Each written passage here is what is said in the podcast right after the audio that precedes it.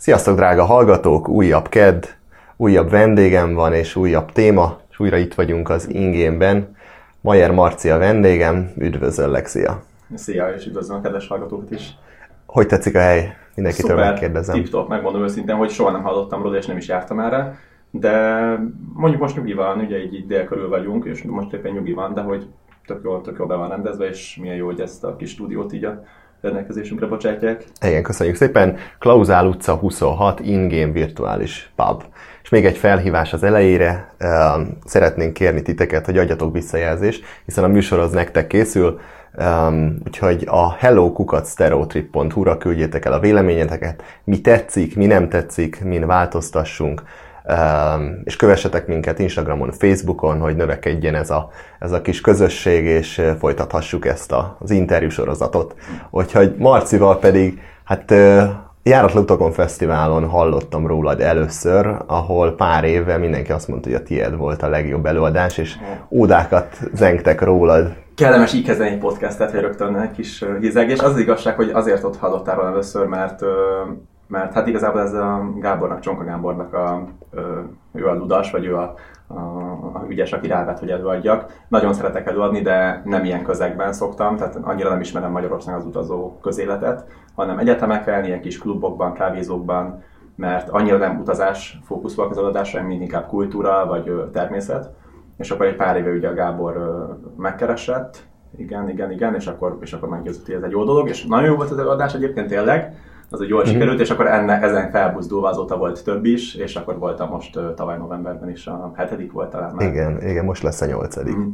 És hát ennek az interjúnak a téma, hogy a, ugyanez az utazásod, ez a kalandod, ami alatt hát 16 ezer, több mint 16 ezer kilométert haza, 18. 18 ezer kilométert haza, nomád módon hazastoppoltál egészen az orosz, észak-koreai és Kínai. kínai Ja, határól, na, milyen jól informált vagy. És teljesen hazastoppoltál egy nem mindennapi kaland keretében. Ja, hát megmondom őszintén, hogy ez egyébként egy 2014-es sztori, uh-huh. és azóta is az a csúcspontja az utazás, utazós karrieremnek, ha lehet ilyet mondani. Viszonylag sok helyen jártam, az elmúlt 15 évben, de ez egyenlőre überelhetetlen, ez nagyon különleges életszakasz volt nekem, egy nagyon különleges vidék, egy különleges lehetőség, hogy Oroszországba tudtam vízumot szerezni egy egész évre, és ugye mindenki tudja, hogy egészen más úgy utazni, hogyha az ember már eleve a helyi kultúrában egy picit, hogy is mondjam, komfortosan mozog, beszéli a helyi nyelvet, mint elmenni valahova, ahol ahol ugye minden új, minden új, és akkor egy hónap alatt nyilván nem lehet olyan mélységre menni, tehát valószínűleg ez a sok mindennek az együttállásra az, a, az az oka annak, hogy ez a kedvenc trippem, és erről beszélek a legszívesebben, mondhatni egy szívügyem ez az orosz, orosz kérdés. Igen. Hát és már nem, hát ahogy már kezdődik a sztori a, az előadás leírásodban, ami nekem így megmaradt egy mondat, hogy az egész sztori úgy kezdődik, hogy a hármas határnál egy számomra ki nem, kimondhatatlan nevű városban a katonai támaszpont fogdájában ülsz. Ja, hát ö, most nyilván amúgy annyira nem értek ehhez, de tudom, hogy olyan dolgokat kell leírni egy ilyen bemutatóról, amitől, amitől eljönnek az emberek. Ö, egyébként attól még ez igaz, de hogy mondjuk úgy, hogy ez nem a legmagasabb pont volt az utazásom közben, ez egy ilyen fél sikerült projekt volt. Ugye az volt az alapötlet, hogy Oroszország legtávolabbi pontjáról szeretnék Budapestre hazastoppolni pénz nélkül. Ugye egyébként ez Kamcsatka lenne, csak ott nincsen út. Uh-huh. Egyébként nem mondom, hogy nem voltak ilyen terveim, hogy ott azt a 2000 kilométert átvágom magamat, de végül is ezt elvetettem, és így ugye a legtávolabbi pont, ha ránézzünk a Google Maps-re, ez Vladivostok, a Trans-Siberian Expressnek is van a végpontja. De hogyha igazán jól ránézzünk és rázumolunk ott Vladivostok környékére, látszik, hogy na, na, az nem a végpont, hanem onnan még egy 250 km délre van ez a, amit említettél, ez a hármas határ, ez a Tumangán folyónak a határvidéke, itt Oroszország és Észak-Korea között nyilván politikai okokból van egy kis határszakasz, tehát hogy két ország közvetlenül tud egymással kapcsolatba lépni, és van egy darab vasúti híd, milyen meglepő barátsághídnak hívják, és akkor ez volt az ötletem, hogy hát mennyi voltam, 24 éves voltam, kemény csávó vagyok, akkor, akkor azt onnan kéne elkezdeni ezt az utat. Sajnos, bár általában ez egy nagyon ilyen érdekes téma, de ebben nem szoktam nagyon mélyen belemenni, nem volt egy jó élmény ezen a katonai támaszponton lenni. A lényeg az, hogy hülyeség volt oda menni, és ne csináltok ilyet, hogyha valami úgy tűnik, hogy veszélyes, akkor általában egyébként az is, főleg, hogyha Észak-Koreához is köze van. Hm. De neked ez az egész orosz világ, ez korábbról jött. Így és van. van neked egy ilyen kíváncsiság, vagy, vagy lehet azt mondani, hogy ez Mhm. még több is az oroszok felé, az orosz ország, az orosz emberek felé? Igen. Ő alapvetően igen, ez, ez az, az érdekelt, hogy szerencsére, vagy hát sajnos az orosz szempontból elég kevés az ember Oroszországban, úgy általában. Tehát az mhm. orosz is kevés, főleg ott távol, ugye most távol kelet Oroszországban vagyunk, még a Bajkánon is jóval túl, és még ennél is kevesebb a turista, a külföldi egyáltalán. És akkor ezek mindig ilyen érdekes régiók, ugye, hogy az emberek ott hogy működnek, mert nem is tudom, néha, ezt nem akarom így szóval nem akarok is stilizálni, de hogy ez olyan, mint egy kicsit a vadnyugat, mikor megérkeztek a fehérek, hogy így volt egy rendszer, ami működött, és aztán mi megérkeztünk, és nyilván ez átalakult, most nem is akarom ezt értékelni, de hogy vannak a, a világnak ilyen részei, ahol, ahol még működnek ezek a rendszerek, amik mondtuk így kialakultak, és egyszerűen semmilyen hatás nem érte, így a globalizáció alig ért el oda, maximum, mit tudom én, egy nagy egy McDonald's, de ennyi. Uh-huh. És akkor ez volt, ez volt az egyik ilyen, egyik ilyen dolog, amiért szerettem volna oda elmenni. Másrészt, ugye szeretek stoppolni, sok, sok, sok egészen kis óta stoppolok, és kevés olyan tér van a világban, ahol egy vízummal, vagy akár vízum nélkül ekkora távolságot lehet stoppolni. Hmm. Tehát akkor logisztikai, ország, tehát logisztikai így van, kérdés. Így van, így van. Tehát az azt mondja, hogy az tíz évben Európában azért ilyet nem lehet mondani, hogy minden, de mondjuk úgy a nagy részét bestoppoltam, uh-huh. a legtöbb főútvonalat, meg kis utat mindenfelé. És azért Európában, bár messze a kedvenc kontinensem, de ugye az ember érzi, hogy be van szorítva. Tehát, hogy erre stoppol 1000 km ott a tenger, arra stoppol 1000 km ott van a szírhatár, arra stoppol 1000 km mit tudom én, tehát, hogy vége a kontinensnek. De az Ázsiában ugye az így szerencsére egy hatalmas távolság van, meg főleg Oroszországban. Uh-huh. És azért ez egy ilyen szerencsés régiós stoppolás szempontjából. Na és akkor már egy ideje tervezgetted, hogy egy, meglépsz egy ilyen nagy kalandot, kitaláltad az egész útvonalat, hogy akkor honnan indulsz, és akkor hogy jutottál ki, vagy mi volt az a, mhm. azok a lépések, Igen. hogy na akkor... Igen, a tervezéssel kapcsolatban, mert ez egyébként egy visszatérő kérdés. Én alapvetően, bár világéletemes top voltam, annyira nem hiszek ebben a, most ez ilyen, hogy meg ezt ilyen klasszikus, vagy ilyen nagyon népszerű szó, mindenki mondja spontán, spontán, spontán stopozok. Szerintem érdemes általában megtervezni az embernek az utat, nagyjából tehát ö, én, én kifejezetten tervezős vagyok, és azért, mert maga a tervezés már az élménynek a része. Kifejezetten szeretek rákészülni, megnézni a helyeket, merre, hogy praktikus ö, információt, tanácsot kérni. Van olyan, kiállok a sasadira, és aki felvesz, oda megyek, de, de, de én jobban szeretem azt, tehát hogy igenis rákészültem, konkrétan Vladivostoktól Budapestig memorizáltam kb. az összes települést az úton, ugye ez tök hasznos, hogy az ember beszáll kocsiba, rögtön tudja, hogy merre megy, ki merre megy. Tehát Memorizálod? Hát tehát, igen, tehát hát nem is az, hogy leírod egy listába, Na, és hát akkor megtanultam egy... nagyjából, igen. Ö, valahol ez még nem olyan fontos, még Európán belül kicsik a távolságot az ember nem veszhet el. Mit tudom én, kint a Bajkál és Habarovsz között, ott azért, mint olyan van két város között 1500 km, ott nem árt, hogyha képben van az ember, hogy mondjuk itt érdemes egy hosszú fuvart kifogni. Ö, tehát ez az egyik része, és hogy kerültem ki. Ö, előtte már egyrészt a nyelv miatt, másrészt, hogy kulturálisan beépüljek, egy évig, vagy majdnem egy évig Oroszországban dolgoztam, Nizsny Novgorodban és akkor igazából ennek az évnek volt a csúcspontja, a vége az utolsó három hónap, amikor, amikor ez az út, ez az út zajlott. Ezt már úgy tervezted, hogy ez egy ilyen előkészület így erre van, az útra, tehát van, hozzá kapcsoltad. Így van, így van, így van, így van. Mit csináltál ez alatt az egy év alatt? Aha, hát ugye ahhoz, hogy az ember Oroszországban dolgozhasson, ehhez kell egy munkavállalói vízum, hogyha turista, akkor van turista vízum, ezt 30 napra adják. Na, én a kettő közötti vízumot találtam, és egyébként ez egy teljesen legális és korrekt dolog, tehát mindenkinek ajánlom, aki szeretne Oroszországba többet menni, hogy van egy úgynevezett humanitárius segélyvízum, ezt 90 napra adják, és meg lehet újítani. Ehhez egy olyan civil szervezetet, ugye civil szervezet, most Oroszországról beszélünk, tehát általában ez egy állami vagy államihez, államihez közelévő civil szervezet kell találni, aki munkát ad. Ez jellemzően önkéntes munka, és akkor adnak mellé valamit, ugye klasszikus szállás, kaja, utazás, és stb. Tehát egy ilyen munkát el kell vállalni, és az ember kap egy 90 napos vízumot, ők meghívnak, adnak neki jó levet. Tehát ha szeretnétek utazni Oroszországban, akkor ez egy olyan terület, ahol lehet próbálkozni, lehet ügyeskedni.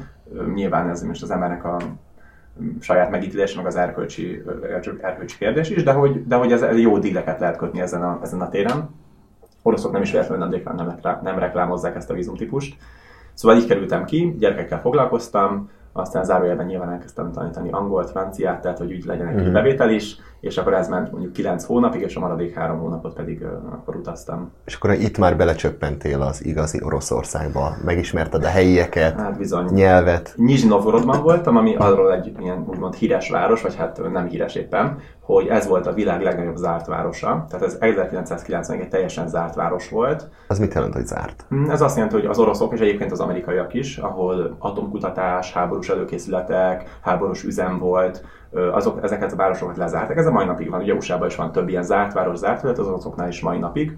Nem messze Nizsny Novgorodtól van um, Szaratov, Szárov nevű város, az mai napig ö, zárt város, ott egyébként nekik ilyen atomkutatási központ. Mm. Tehát egy katonai lag le, le van zárva, és Kerítés, katonai blokkád az úton, és akkor nem lehet bemenni ki. Van egy ismerősöm, pont egy-egy Szárovi lányt vett el, még az esküvőre sem mehetett be, csak amikor már összeházasodtak, akkor már beléphetett a városba. Nyilván ez egy ilyen szélsőség, de hogy ezek komolyan veszik az oroszok. Lényeg a lényeg, hogy Gorki néven futott ez a Nizhny Novgorod 1990-ig, ezért, hogyha oda mentek, akkor a mai napig a külföldiekre pff, úgy néznek, főleg az idősek, ugye ők abban nőttek föl, hogy gyakorlatilag nincs más, csak a saját városuk beli. Még más orosz sem. Uh-huh. És mondhat, ez egy 1,2 milliós város, tehát viszonylag nagy, de mondjuk egy pár hét után ugyan a város nagy része ismert engem. Tehát, hogy ugye az emberek rögtön érdeklődtek, így, így nyitottak, nyilván oroszosan, tehát nem egy amerikai hey, how are you doing, where you from, nem ez a típus, hanem olyan oroszosan kimérten. De a lényeg a lényeg, hogy ez egy nagyon jó város ahhoz, hogy az ember megismeri az oroszokat, mert itt rögtön megtalálják. Zárójel megjegyzem, most volt ott nyáron a FIFA világbajnokságnak egy fordulója, itt volt egy selejtező stadion, tehát szerintem most sokat változott a, akkor elkezdtek a... nyitni. Így van, így van. És az emberek, mit jelent az, hogy mondjuk nyitottak feléd? Hát mondjuk azt, hogy ültem a villamoson, telefonáltam, és ugye hallották, hogy vagy rossz orossággal beszéltem, vagy, vagy más nyelven, és gyakorlatilag spiricoltak mellettem az emberek. A, mondom, ez 2013, mm. tehát ez, ez tényleg nagy különbség. Ugye a rendőrök folyton megállítottak, gyakorlatilag minden nap, amikor mentem el a metróba, és ennek egy olyan triviális oka volt, visszakanyarodás stoppoláshoz, hogy én, mint Európában sokan egyébként, mondjuk egy piros kabátom van, és színes ruhákat is hordok. Mm. Nem különösebben színeseket, de színes ruhákat is. Az oroszoknál ugye ez abszolút no-go, tehát ez a szürke-fekete vonalon mozognak, és minden egyes reggel ugye kiszúrták, hogy nem vagyok orosz, mert piros kabátom van, és megállítottak a metrónál, tök korrektül megnézték a táskámat, az útlevelemet és tovább engedtek, ennek egyébként az is az oka volt, hogy érdekes nekik az útlevelem. Tehát ugye nem nagyon láttak még oroszon kívüli útlevelet, és akkor megnézzük, hogy hú, merre járt, milyen egy magyar vagy egy EU-s útlevél, és szóval egy ilyen kis kíváncsiság is van benne. De akkor ezt külön élvezted? Ö, hogy így Hát egy idő után most nyilván, igen, de amúgy élveztem, igen, igen, hogy őszinte vagyok, élveztem, ah. élveztem, élveztem. Külföldi akkor itt, akkor, akkor 2013-ban nem is volt? Ö, hát megismerkedtem egy-két külföldivel, jellemzően ezek olyan nagy európai cégeknek a menedzserei, stb., akik ott kitelepítettek, tudom, egy évre, két évre, három évre. Az Osannak a vezetője volt, a helyi Skoda gyárnak a vezetője, és így egymásra találtunk az orosz Facebookon, az Afghan Tech, ezt használják az oroszok. Uh-huh. És így, hogy egy ilyen elzárt városban élnek az emberek, ő nekik teljesen más volt a mentalitása, és így kevesebb volt az ismeretük a világról is. Tehát egy burokban éltek uh-huh. tényleg, vagy azért ezt, ez Ö, hírekbe mentek? Igen, talán ez egy picit túlzás, de csak azért, mert ugye 90-ben megnyitották a várost, tehát 90 ez egy ugyanolyan uh-huh. város, mint bármelyik másik, és én 90-es vagyok. Ez azt jelenti, hogy az a generáció, akivel én jellemzően barátkoztam, ismerkedtem, ők már egy nyitott városban születtek, ettől függetlenül a szüleik, ahogy nevelték őket, meg az a közeg, ahol, meg őszintén, kedves hallgatók, kihallott Nizsnyi Novgorodról. Biztos van valaki, de, de úgy kevesen. Az, az idősebb korosztály esetleg Gorki néven, ez orosz író volt egyébként, hallott róla. Tehát nagyon kevés a turista. Nagyon kevés a turista. Most voltam nyáron pont a Nizsnyi Novgorodi tévében, egy műsorban meghívtak, és, és ugye erről beszéltünk, hogy most jönnek a fifás vendégek, ugye egyébként Angliának volt ott meccs, és hogy hogy fog reagálni a város teljes stressz volt a város, hogy hogy kell viselkedni a külföldiekkel, hogy öltözködjünk, hogy beszéljünk vele. Csináltak ilyen ingyen angol workshopokat a, a hotel tulajdonosoknak, meg kiszolgálóknak, hogy, hogy ne legyen tiszta égés. Szóval egy érdekes város, de mondom, nagyon sokat változott öt év alatt. Most nyáron mm. voltam, és, és, és úgy, úgy minden, minden elindult. Na. Mm. Te, te akkor kötöttél barátságokat, tehát sikerült Igen, hát egy év. beilleszkedni. Így van, így van, így van. Így és a nyelvvel az teljesen olyan szintre jutottál, hogy azzal így semmi probléma. Igen, nem. ugye Oroszországban alapvetően nagyon könnyű oroszul tanulni, mert Európában az ember bármilyen nyelvterületre utazik, talál valakit, aki beszél angolul, és akkor elkényelmesedünk. Na Aha. itt ez nem, volt, nem állt fenn. Tehát gyakorlatilag egy-két emberen kívül senki nem beszélt angolul hozzám. Az első két hónap kemény volt, Biztos más is volt ilyen helyzet, tudja, hogy milyen ez, hogy a munkahelyen semmit nem értesz, hülyének néznek, nyilván a rossz munkát adják, amit csak ilyen de hát otthon felmatricáztam mindent a lakásomban, a mosógéptől kezdve a WC papíron át mindent, és akkor, és akkor egy idő után mhm. így, így elindult és, és ment. És ez egy ilyen tipikus szocialista város, tehát ilyen berendezkedésileg a régi, nem tudom, trollik, az épületek, pontosan, a boltok. A metró, a panelházak pontosan minden szempontból, a gyárak, a gyári munkások, minden.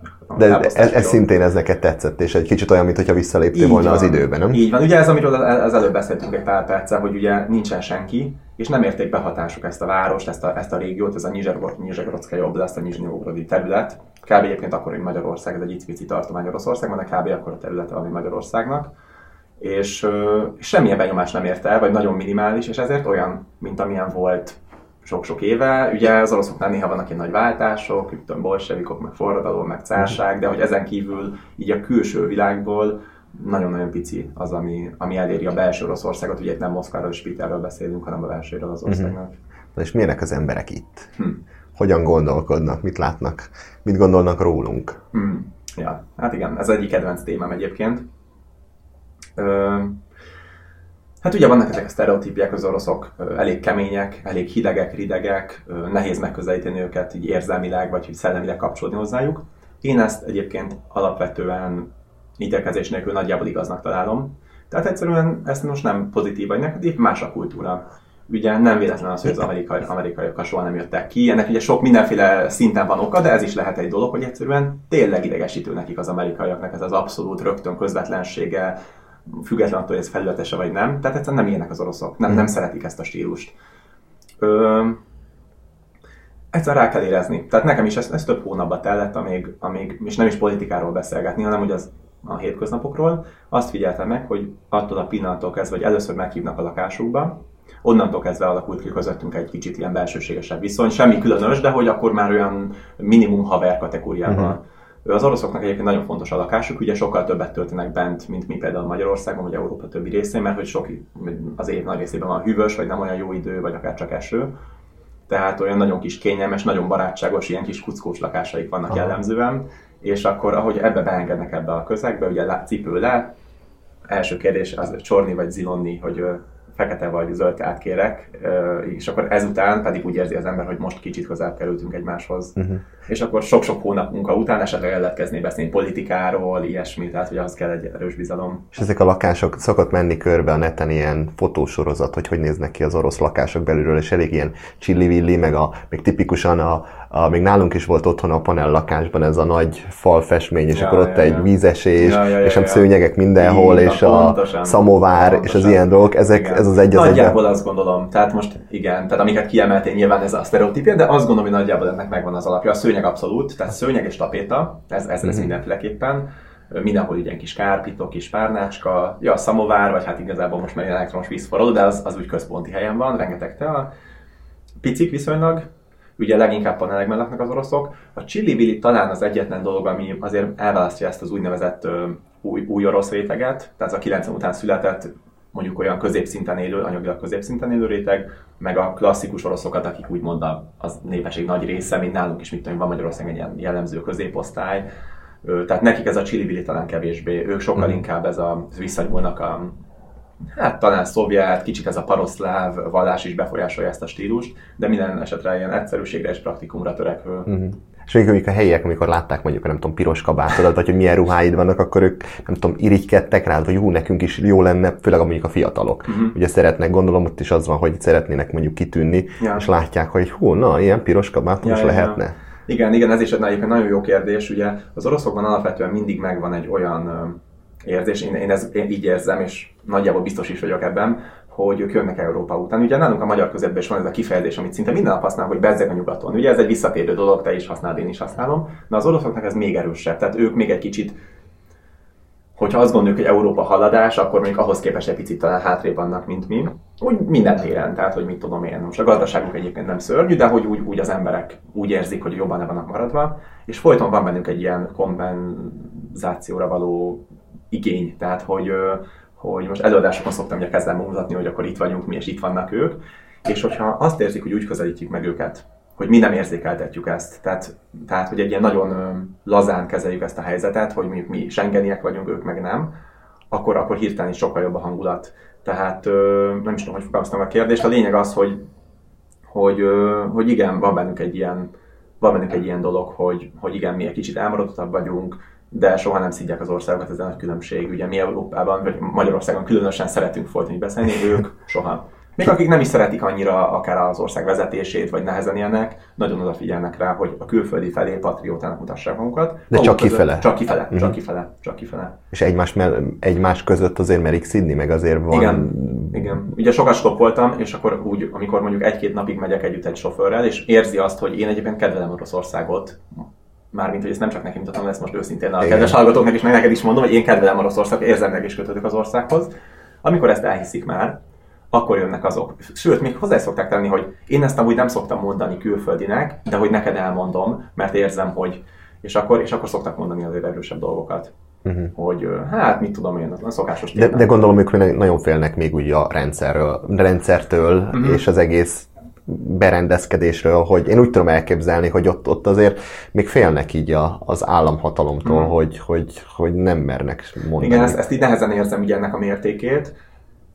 Talán nem túlzás azt mondani, hogy mondjuk jobban félnek, mint jellemzően mm. Európában, de azért ez egy nagy ország, ugye eléggé széttagolt, tehát ezek a baráti beszélgetésekben, főleg, tehát igazából azt mondom, hogy az elnököt szídni, ez tabu Uh-huh. De ezen kívül az intézkedéseket, az, hogy az ország merre megy, hogy korrupt, ezek azért visszatérő témák. Tehát, hogy ez nem normális, hogy a kis emberek, úgymond az átlag embernek, akik az életében megjelennek ezek mind negatívum, tehát nehezítik az életüket, nekik szükség van arra, hogy erre beszélni. Olyan nincs. Az, az a Szovjetunióban volt a kemény időszakban, uh-huh. hogy nem lehet ezt se kimondani. Erről bőven lehet beszélni. Most nem ették meg a nyugdíjkorhatárt, már erről pff, hatalmas balhé volt. Tehát volt tüntetés, ami Oroszországban az uh-huh. ritka dolog és mondom, igazából az elnök személye az, aki nagyon hmm. minimális, az én, én barátaim közül is ö, nagyon felvilágosult, iskolázott, jó emberek, és nagyon kevés, aki bírálja a, a mm-hmm. elnök személyét.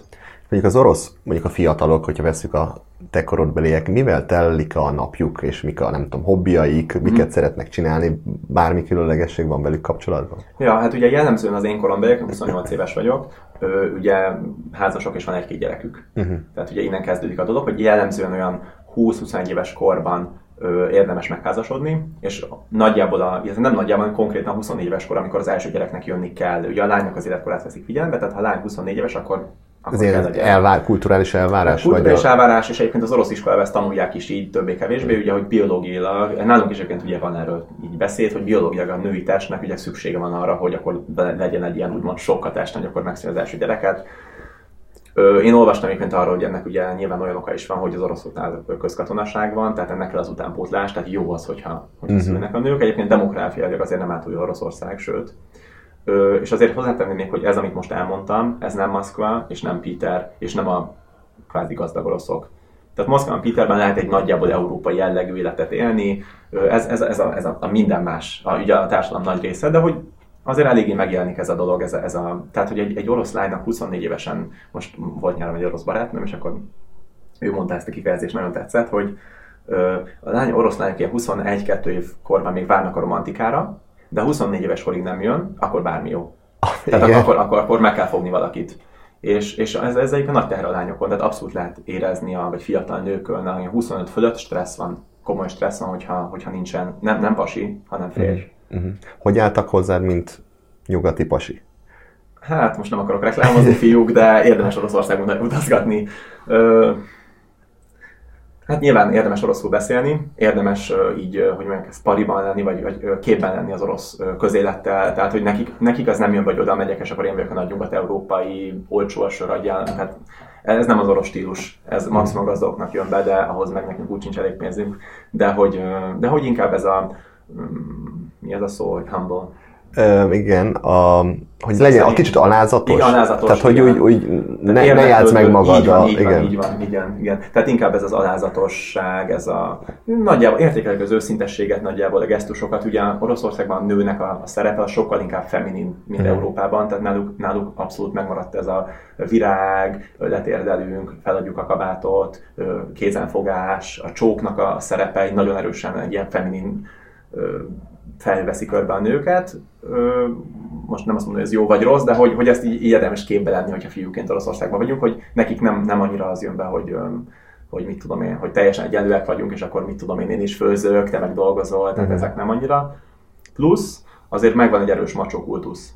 Tehát most a kedves hallgatók nem látják a testalkatomat, de nem vagyok az a macsó típus, ezt én azzal tudom kompenzálni, hogy mondjuk aranyos vagyok nekik, vagy ilyesmi, de ők kifejezetten szeretik, ugye, mi az Európában most kicsit leáldozóban van, hogy mit tudom én, van ez a metroszexuális uh, ilyen reneszánsz, vagy nem tudom. Na, az, az oroszoknál nincs.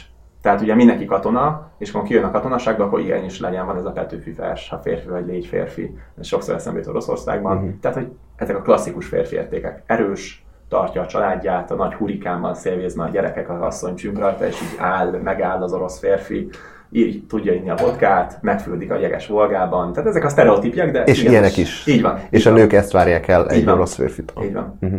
Így van. És még visszakanyarodva az, hogy mit csinálnak ők. Ugyanúgy Ja, ja. szeretik a focit, vannak hobbiaik, interneteznek, Ja. helyi Facebookon lógnak. Igen, igen, igen. Ugye nálunk ez a, ezek a fiatal évek egy kicsit kitolódnak, ugye mindenki szinte jár egyetemre, főiskolára, tehát több szabad ideje van, megéli a fiatalságát ilyen európai értelemben, hogy mi Facebookozunk, meg focizunk, meg mit tudom én mi.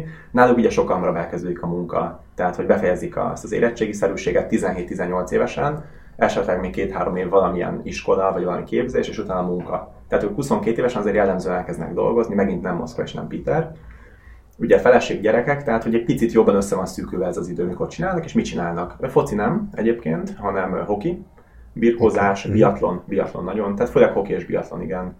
Ö, ez megy. Amik tipikus kicsit olyan, Hát kell igen, hozzá jobban az erő. ők jók, ők jók. Tehát, hogy, hogy most nyilván azt szeretik nézni, ami mi is, mi is a vízilabdát nézzük. Mhm. Most tényleg, hogyha egy ilyen nagyon macsó társadalom, akkor elég furcsa lenne, hogy nem tudom, ilyen kis 160 centis kis vékony kis palikat néznek rohangálni egy igen, labda egy után. Ja, ja, ja, igaz, tényleg erre nem is gondoltam. Még de biztos persze az önképet nyilván keresi ez így az ember. Ezt csinálják. Sajnos isznak, és isznak, isznak sokat, tehát ez így, ez így probléma. Most van egyébként egy ilyen új hullám, így ér- érzékeltem, most sokat voltam nyáron, hogy, hogy most van egy ilyen progresszív gondolat, hogy akkor ne ígyunk, inkább a nők között. Tehát nők is amúgy sokat isznak, de hogy főleg a fiatal lányok így direkt odafigyelnek rá, hogy ne igyanak, de ez 4-5 éve abszolút nem érzékeltem. Aha. Mm, kocsival mászkálnak, ugye viszonylag olcsó a benzin, és akkor vissza így ez a, tudom, Packet IMC ezt mondják, hogy hát így vezetgessünk körbe a városban. Na, mi csináltunk, mi is csináltunk olyat annól. Milyen, milyen autó? Tehát a szocialista autók volt, szocialista autók? Ö, Vagy, Nem annyira, ez most valami nagyon lecserélődött, Ö, főleg vesznek ezt a Korea, japán autókat, kifejezetten sok van, Mhm. nyugati elég kevés, és nagyon sok, hát ez a Zsiga, ez a Mhm. Lada, mi, melyik Lada ez az a az klasszik? 1002-es? Aha, lehet, igen. de Zsigának körlámpás? Igen, Zsig- igen. az a neve, Zsiga, Zsig- Zsiga, Zsiga. ez a neve, aha. Ez, ez, ez így. Hátul a bólogató kutya a Ja, kalat hát akár, majdnem? ja, ja, ja, persze, persze, meg az az illat, meg az egész, hogy becsukod Aha. az ajtót, és majdnem leesik. És sok Volga van, új Volgák, tehát, uh, tehát ez egy újra gondolt Volga, és Skoda, van egy Skoda Mhm. gyáruk. Uh, ja, szóval változatos, mondjuk Merci, meg BMW viszonylag kevés van, meg ezek, amit Opel, meg ilyen, ez, ez annyira nem. Mhm. Ugye messze van rohadtul, tehát most uh, idehoz. Hát közelebb van nekik a, a, a kelet felé. Vagy, vagy a kelettől megvenni egy gyártósort, és akkor leteszik az ország közepére, ott Novosibirsk környéke, és akkor onnan, meg Cseljabiszk, onnan, onnan küldik az autókat. Mhm. Na és a, a piálás és a vodkázás az neked mennyire volt probléma? Hogy nekik az és neked is? Ez egy jó sztori. Volt. Sajnos nagyon. Tehát egyébként is nem vagyok egy ügyes ivó, nem vagyok egy ügyes ivó. Ö, 2013. november 1-én érkeztem Oroszországba életemben először. November 4-én törött orral és infúzióval feküdtem a detoxban. Ez volt az első orosz élményem. Ö, ja, szóval, hogy ez majdnem nagyon rövid, nagyon rövid sikeredett az ottani kis ö, tartózkodásom. Hát egyszerűen annyi történt, hogy meghívtak ugye a, a volt egy-két ilyen ismerősöm előre a kontaktjén, hogy ugye legyen valaki, aki vár, és akkor meghívtak egy házi budiba, hogy az én tiszteletemre, és akkor vodkáztak, és mondták, hogy nyugodtan így csak minden másodszor, amikor iszunk. Tudom én éjfélkor sem, semmire nem emlékszem, annyi, hogy ugye reggel kihívták a mentőt, nekem csak ilyen képek vannak meg, ugye visznek be szirénázó mentő, egyébként ez november 4-e volt, ami nekik ugye ünnepnap, tehát hogy nem volt kórház, Nyilván a biztosításom nem biztosított olyan esetre, hogy alkoholos állapotba ér valami, orrom eltört, ugye, ahogy, ahogy lehetettek, és akkor kórház voltam két napig infúzión. Tehát így indult az egész orosz karrierem. Ugye anyámék elengedtek, most nem mintha olyan aggódósak lennének, mert hozzászoktak az elmúlt tíz év, hogy utazok, de hogy úgy elmentem Oroszországba, és öt napig nem is voltam online. Tehát nem tudtam senkinek írni semmit. És akkor igazából ez így, ez így lepadlózott, és innen indult el ez, a, ez az egész ilyen nem is tudom, szerelembeesés, tehát hogy így elkezdtem kötődni az országhoz. Ugye a munkahelyemre úgy mentem be első nap, hogy konkrétan az orrom be volt kötve, és kérdezték a munkahelyemen, amennyire értettem, hogy már, meg, már megismertek, már megismertek, egy kis hülye európai megjött kis nyűszke srác, Szóval gond a vodkázás. És utána belejöttél? Tehát, hogy Nem. kellett tartani, vagy akkor Nem, megmondtad, hogy... iszok, ezóta napot nem Ja, iszok nem is, vodkát aha. Tehát, hogy nagyon határozottnak kell lenni, hogyha az ember nem szeretne inni. Nincs az, hogy jó egyet, meg ilyesmi, nem. nem. Kész. Általában azt szoktam mondani, hogy nagyon agresszívak, hogy egészségügyi.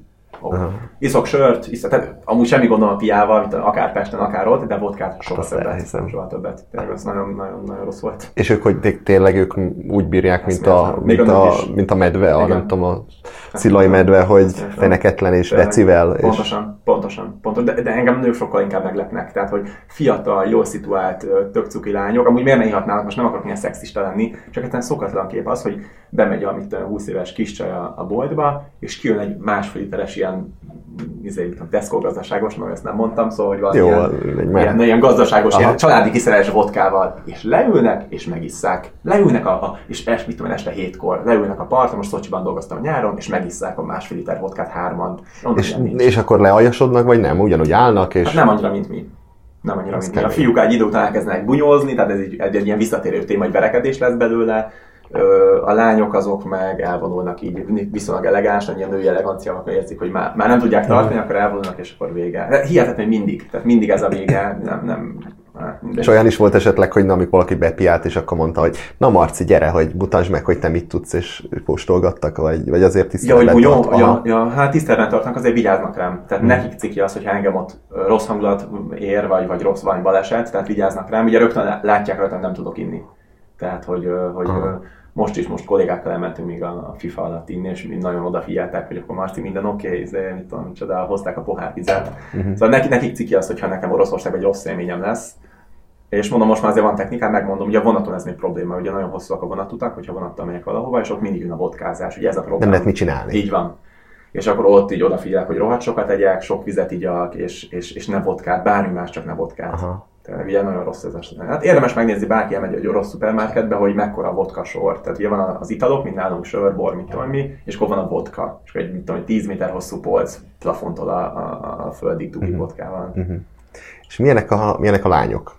Kinézetre, viselkedésre, az előbb már mondtad, Ja. hogy el, elég, egy nyugati férfi elég Igen, jó igen. szituációban lehet ott. igen.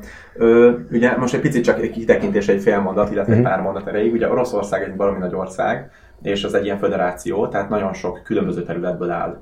Ez azt jelenti, hogy Oroszország területén a mai napig ugye vannak különböző köztársaságok, ami kicsit mondhatnám olyan, mint az USA, annyi különbsége, hogy ezek a köztársaságoknak megvan a saját etnikumuk, a saját nyelvük és a saját kultúrájuk. Tehát nagyon nehéz megmondani, hogy milyenek Oroszországban a lányok. Azt meg tudom mondani, milyenek az orosz lányok, Aha. de ugye a nagy részén az ország nem orosz lányok laknak, hanem tatárok, baskírok, burjátok, csecsenek, Dagestánból sok-sok törzs, tehát hogy nagyon nehéz így átlagban megmondani. Az orosz lányok szépek. Tehát őket lehet látni Budapesten, hogyha orosz, látunk Budapesten egy oroszul beszélő turistát, jellemzően ő a klasszikus orosz, klasszikus értelmet orosz.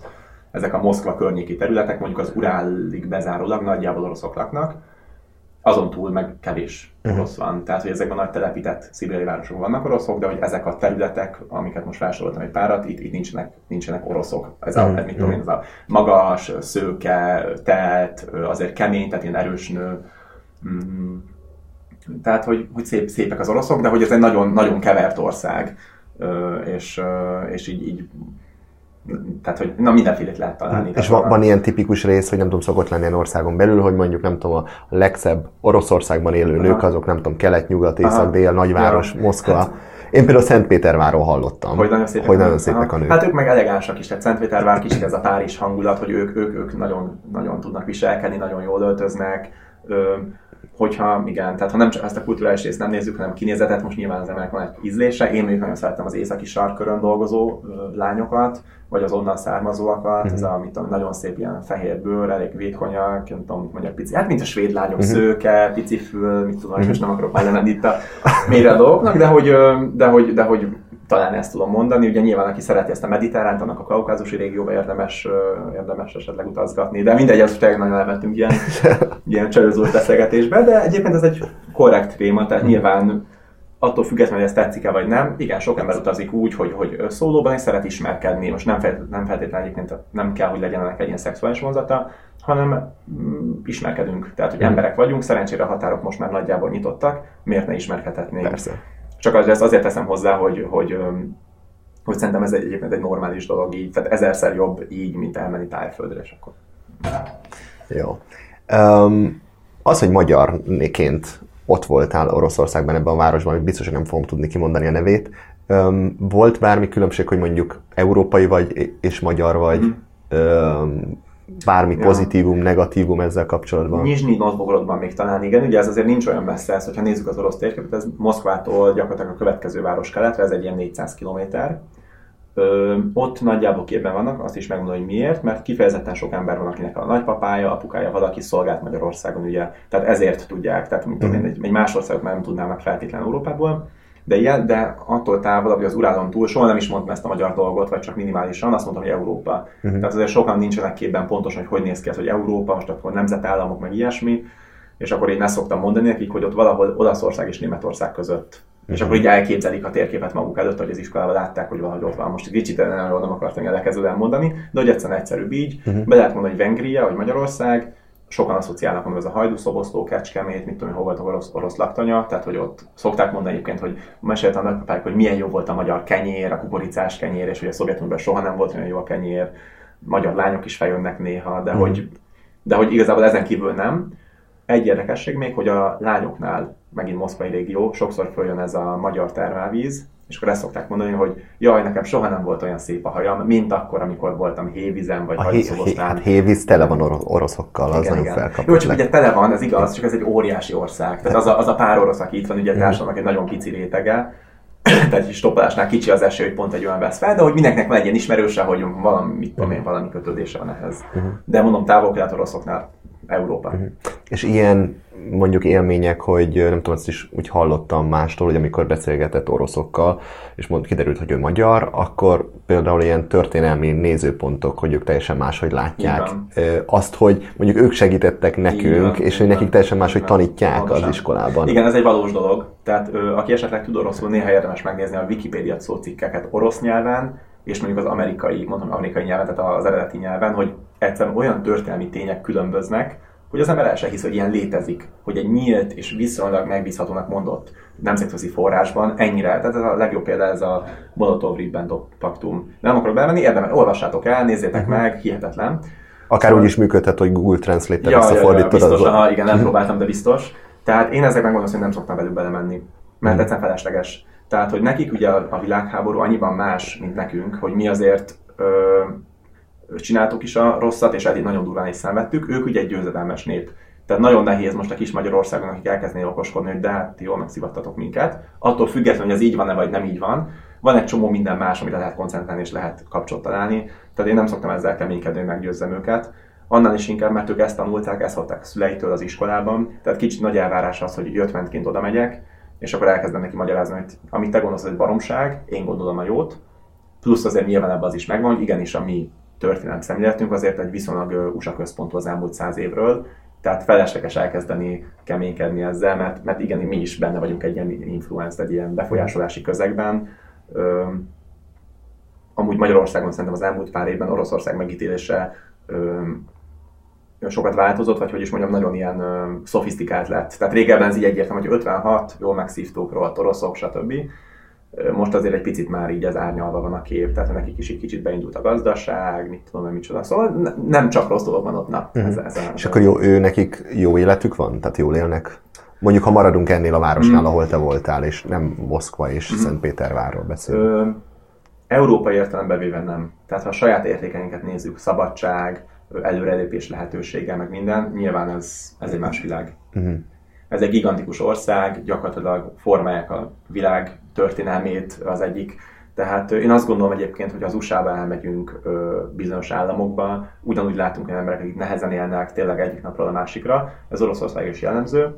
Ugye itt egy nagy különbség a két ország között, hogy az USA, amit ugye elkezdett csinálni, az a liberális demokrácia, kapitalizmusra épülő ország, hogy is mondjam ezt a rendszer, ez bejött. Tehát nekik ez sikerült, és ugye ez más országokban is egy többé-kevésbé sikerhez vezető recept. Amit az oroszok próbáltak csinálni, az pedig egy egyértelmű kudarc. Attól függetlenül, hogy ez jó vagy nem jó, de hogy ez nekik nem sikerült, és ez egy óriási különbség ugye a saját megítélésükben és a mostani élet színvonalukban, hogy nekik ezt a kudarcot most, most ezért ki kell fizetni. Uh-huh. Tehát ugye kitáltak valamit, nagyon sok ideig tolták, ugye ez a Szovjetunió, akár a kommunizmusnak ez a, a nagy idája, és nem jött össze, és ugye át kell alakítani, ez nem 5 év és nem 10 év, hanem sok-sok idő, fejben is, ugye ezt Magyarországon is lehet tapasztalni, és gazdaságilag is a berendezkedés, a, a szociális ö, háló, mit tudom én mi, ez azért jól visszaveti őket, de hogy nagyon konkrétan válaszolok a kérdésedre, nem élnek olyan jól, mint mi jellemzően. Ugye fejlődő ország, tehát hogy még Magyarországnál is jobban szét van szakadva a gazdag és a szegény, kicsi középosztály. Ezekben a nagyvárosokban amúgy nem élnek rosszul, tehát hogy, hogy is mondjam, van kaja, van lakhatás, mit tudom én, vannak azért ilyen állami programok, amik segítenek. Falunk kemény az élet. Uh-huh. Főleg távol-keleten az, az, az... Meg ha gondolom, ahogy egyre keletebbre megy az ember, ott egyre Igen. jobban. Ö, annyi érdekesség még, hogy ö, amiben különbözik Oroszország például a többi poszt államtól, hogy azért itt van lehetőség előre lépni. Tehát Oroszország ebből a szempontból egy ilyen jó hely, tehát hogy Oroszországba mennek Kazasztánból, mennek Üzbegisztánból, hogy Oroszországban van egy ilyen perspektíva. Ugye ezek a szegény kis közép országok, ők sajnos nagyon beragadtak. Tehát, hogy nem vagyok a szakértőnek a területnek, de, de hogy érzem, és nagyon sok, nagyon sok mm. ilyen úgymond menekülte vagy bevándorlva találkozom Oroszország, hogy náluk, náluk gyakorlatilag nincs perspektíva, az oroszoknál van, és ez egy óriási különbség, ugye a remény, ez, hogy, hogy lehet jobb, ugye megint az usa ez megint visszajön, hogy az ember oda megy, és akkor gondolja, hogy akkor amerikai állam. Na ez egy nekik egy kicsit az orosz állam, hogy, hogy azért mégis egy, mit tudom én, gazdagszerű ország, van, mit tudom én, iskolarendszere, lehet elő, ha keményen dolgozok, akkor egy picit több leszek, ügyesebb leszek, jobb leszek. És ez egy jó dolog az oroszoknak, tehát hogy így azért kapnak minőségi munkaerőt a szomszédországokból, uh-huh. vagy akár nem minőségi, de hogy, hogy, hogy hát ők a vezetők ebben a régióban. Uh-huh. Könnyű munkát kapni, könnyű munkát kapni, tehát azért ez így Aha. működik. Ugye nekik nagyon nagy a belföldi gazdaságuk, szolgáltatás is, meg, meg termelés is. Ugye Európában mi hozzánk szokva pici országok, minden országnak muszáj, hogy a többi országgal, nekik belföldön azért elég sok termelődik, és van abból újraelosztás, de a falvakon azért pff, uh-huh. kemény, kemény tényleg. Induljunk el szerintem akkor erre a, a stoppos útra. Szerintem elég jól bemutattad, meg elmondtad, hogy, hogy milyen az élete a Moszkvától nem messze. Ezután, ez az egy év után te hazajöttél és visszamentél, vagy már innen mentél el teljesen a, a Vladivostokba, és onnan indultál vissza, hogy ez hogy történt? Ö, ugye a vízumom három hónapra szólt, ez azt jelenti, hogy mikor kiköltöztem, akkor tudtam, hogy nekem három hónap valahogy vissza kell jönnöm, és csinálni egy új három hónapos vízumot, vagy lehet ö, több idős vízumot, tehát hogy visszajöttem egy két hétre, és akkor utána kimentem, és akkor nagyjából kin is maradtam, tehát összesen volt ez mondjuk egy év, és szinte végig kim voltam tehát, hogy dolgoztam végig, és nem is jöttem haza, onnan mentem Vladivostok, és indultam el hazafelé. Uh-huh. Át, átrepültél is? Így van, így van, így van. Nem vagyok egy nagy repülős, de hogy ugye mind a két irányba stoppolni, az, az sok idő. Tehát, hogy vízum miatt ez egyszerűen nem, nem fér bele. Na és kezdjük el ott, hogy hogy történt ez, hogy ott találtad magad a fogdában, és innen indul a sztori. Hát, mit tudom én, 23 éves voltam, akkor az ember ugye ilyen keménynek érzi magát, hogy basszus, ennyi a világ. Egyébként így is van, tehát 23 évesek toljátok, tietek a világ, vagy hát még a milyen kis talán. És akkor gondoltam, hogy ugye ez egy ilyen cool dolog. Hát az ember az így motiválja magát, hogy kemény vagyok, megcsinálom, rohadt jól fog kinézni a hírekben, vagy ilyesmi. Azért elég komoly research, vagy elég komoly kutatás előzte meg ezt a dolgot, és találtam két embert, aki, aki már bejutott ebbe a zónába, ez két svájci, illetve egy német, egy svájci állampolgár. Azért azt... Mert hogy eleve már a zónába se léphetsz be erre a határvidékre. Hát ezt nem tudtam. Tehát, hogy egyébként meg is válaszoltad a kérdést, de hogy én Oroszországban van ez a határmenti zóna, de ugye ide annyira nem jön senki, hogy nem volt semmi, ugye nem volt erről irodalom, ki a fele megy az észak-korea határa őszintén. Én elmennék. Ö, ja, ja, ja, én most már nem, de menj egy ügyesen, tényleg utána majd én is meghívok a saját műsoromba és elmeséled. Szóval ez a Tumangán folyó van itt, és akkor gyakoroltam ö, heteken át víz alatt úszni, hogy 30 métert le tudjak úszni, hogy hát hát tudok úszni ugye észak és akkor ö, hát igazából abszolút ilyen természeti okokból, tehát ott kirándulni, meg ilyesmi, nem akartam én semmi rosszat csinálni. De ez rögtön kudarcba fullott. Mert de, de, de, de már te be akartál szökni Észak-Koreába. Azt gondoltam, ugye, hogy ez egy viszonylag elhagyott régió, Aha. és ugye észak nagyon kevés olyan térkép van, amilyen topográfia, természetrajz és a többi. Én szeretem a térképeket, és akkor egy pici részben járok, és legalább ami ötletem vagy milyenek a növények, milyen a domborzat, mit tudom én. Tehát esküszöm, hogy ez, ez volt semmi, semmi más, semmi más. De ilyenkor fe, megfordult a fejedbe, hogy mi van, hogy oké, okay, átúszol, beérsz észak-koreai területre, és ha mondjuk ott el... Nem akarok menteket de 23 es voltam. Tehát, tehát ilyen semmi. Nem tehát, annyira, hogy nem annyira. Csak a kaland. Igen. Aha. Ö, ja, ez most egy kicsit felőtlenek tűnik amúgy az is, de hogy azért ezt tudni kell, hogy tényleg az, azt megelőző 10 évben is, tehát most már az 15 éve tényleg sokat utazok, és kifejezetten hm, szeretem ezeket a konfliktus régiókat Egyszerűen azért, mert az emberek ezeken a helyeken sokkal őszintébbek, sokkal nyíltabbak, ugye mindenki szeretné megmutatni, hogy ez egy jó vidék, hogy milyen kedvesek vagyunk, tehát ezért szeretek ilyen helyeken uh-huh. mozogni. Tehát, hogy is mondjam, nem, nem félek ettől, tudom kezelni ezt a helyzetet, sokszor voltam börtönben, vagy, vagy ilyen, ilyen közegben, tehát ez hozzátartozik, hogy most ez nem egy ilyen adhó dolog volt, na jó van, akkor menjünk el. A lényeg az, hogy rákészültem. De nyilván kudarc volt, fulladt az egész, tehát teljesen hülye, nem is értem, mire gondoltam Ö, ugye eleve nem lehetett oda stoppolni, mert nem ment autó. Tehát ez már, ez már jel lehetett volna. Ez egy ilyen murvás út, mint az utolsó 32 kilométert lesétáltam. És akkor megérkeztem, ez a Hassan nevezetű kis település, Google meg lehet nézni, ilyen mocsarvidéken van egyébként, ugye Tumangán folyó partján, megérkeztem, semmi, tehát csináltam egy darab fotót, a, van ott egy ilyen van ott vasúti terminál ugye a határ miatt, kopogtatott a vállamon a katona, és akkor mondta, hogy, hogy most nem is le van tartóztatva, őrizetben van véve, hívták a generálist, elvették a telefonon, felvittek el a támaszpontra. De te ott nyugodtan ücsörögtél, mit tudom, kis hátizsákoddal, hálózsákoddal. álltam, de ja, ja, Ah, teljesen, Tehát, teljesen. hogy ott nézegetted a stressz, tá... Nem volt stressz, azt gondoltam, hogy az lett a stressz, hogyha közel megyek a határhoz. Most jó, voltam 100 méter a határtól, de hogy mit tudom én, hát hülye Európa vagyok. És akkor izé, és akkor most így persze egy időtávlatában már így lazán beszélek róla, de megmondom, hogy tényleg szarú voltam. Tehát megijedtem, megijedtem nagyon, mert, mert az orosz katonákat így ismerem, meg voltam ilyen helyzetben, de ez az észak határ, és arra azért odafigyelnek az oroszok is, hogy, hogy ott, ott úgy nyugi legyen. Plusz, ugye ezek az emberek, akik itt dolgoznak, ezek a katonák, ők még soha nem láttak külföldit. Nem is volt ilyen dolguk, hogy valaki megsértette. Tehát nem, nem volt egy ilyen uh, policy, nem volt egy ilyen protokoll arra, hogy akkor velem mit csináljanak. És akkor hát ott végigmentünk sok minden, levették az új lenyomat. Bevittek egy Hát van, van egy rendőrösre. katonai, tám, tám, katonai támaszpont van, tulajdonképpen ez a határvédelmi katonáknak a támaszpontja. Ö, levették az új lenyomatoimat, csináltak ezeket a szexi fotókat, ott, hogy tartani kell ezt a táblát oldalról. És te voltál rajta a 0001. És, ja, ja, ja, amúgy nem, nem az voltam, de talán betűk voltak, nem is tudom. Ö, hát, és akkor ö, nagyon sokáig kellett várni, ugye én tényleg stresszeltem, tehát nem voltam egy jó paszban. Hogy viselkedtek veled? Kimérten, de udvariasan. Igaz, meg voltak ők is illetődve. Tehát nem tudták, hogy mi a fenét kell csinálni, nem mertek semmit csinálni, vártunk egy generálisra, generálisra aki jött le valahonnan északról, hogy ugye... Szóltak neki, hogy hello, fogtunk itt egy kém, lehetséges Igen, értették, hogy vagy... helyzet. Mhm.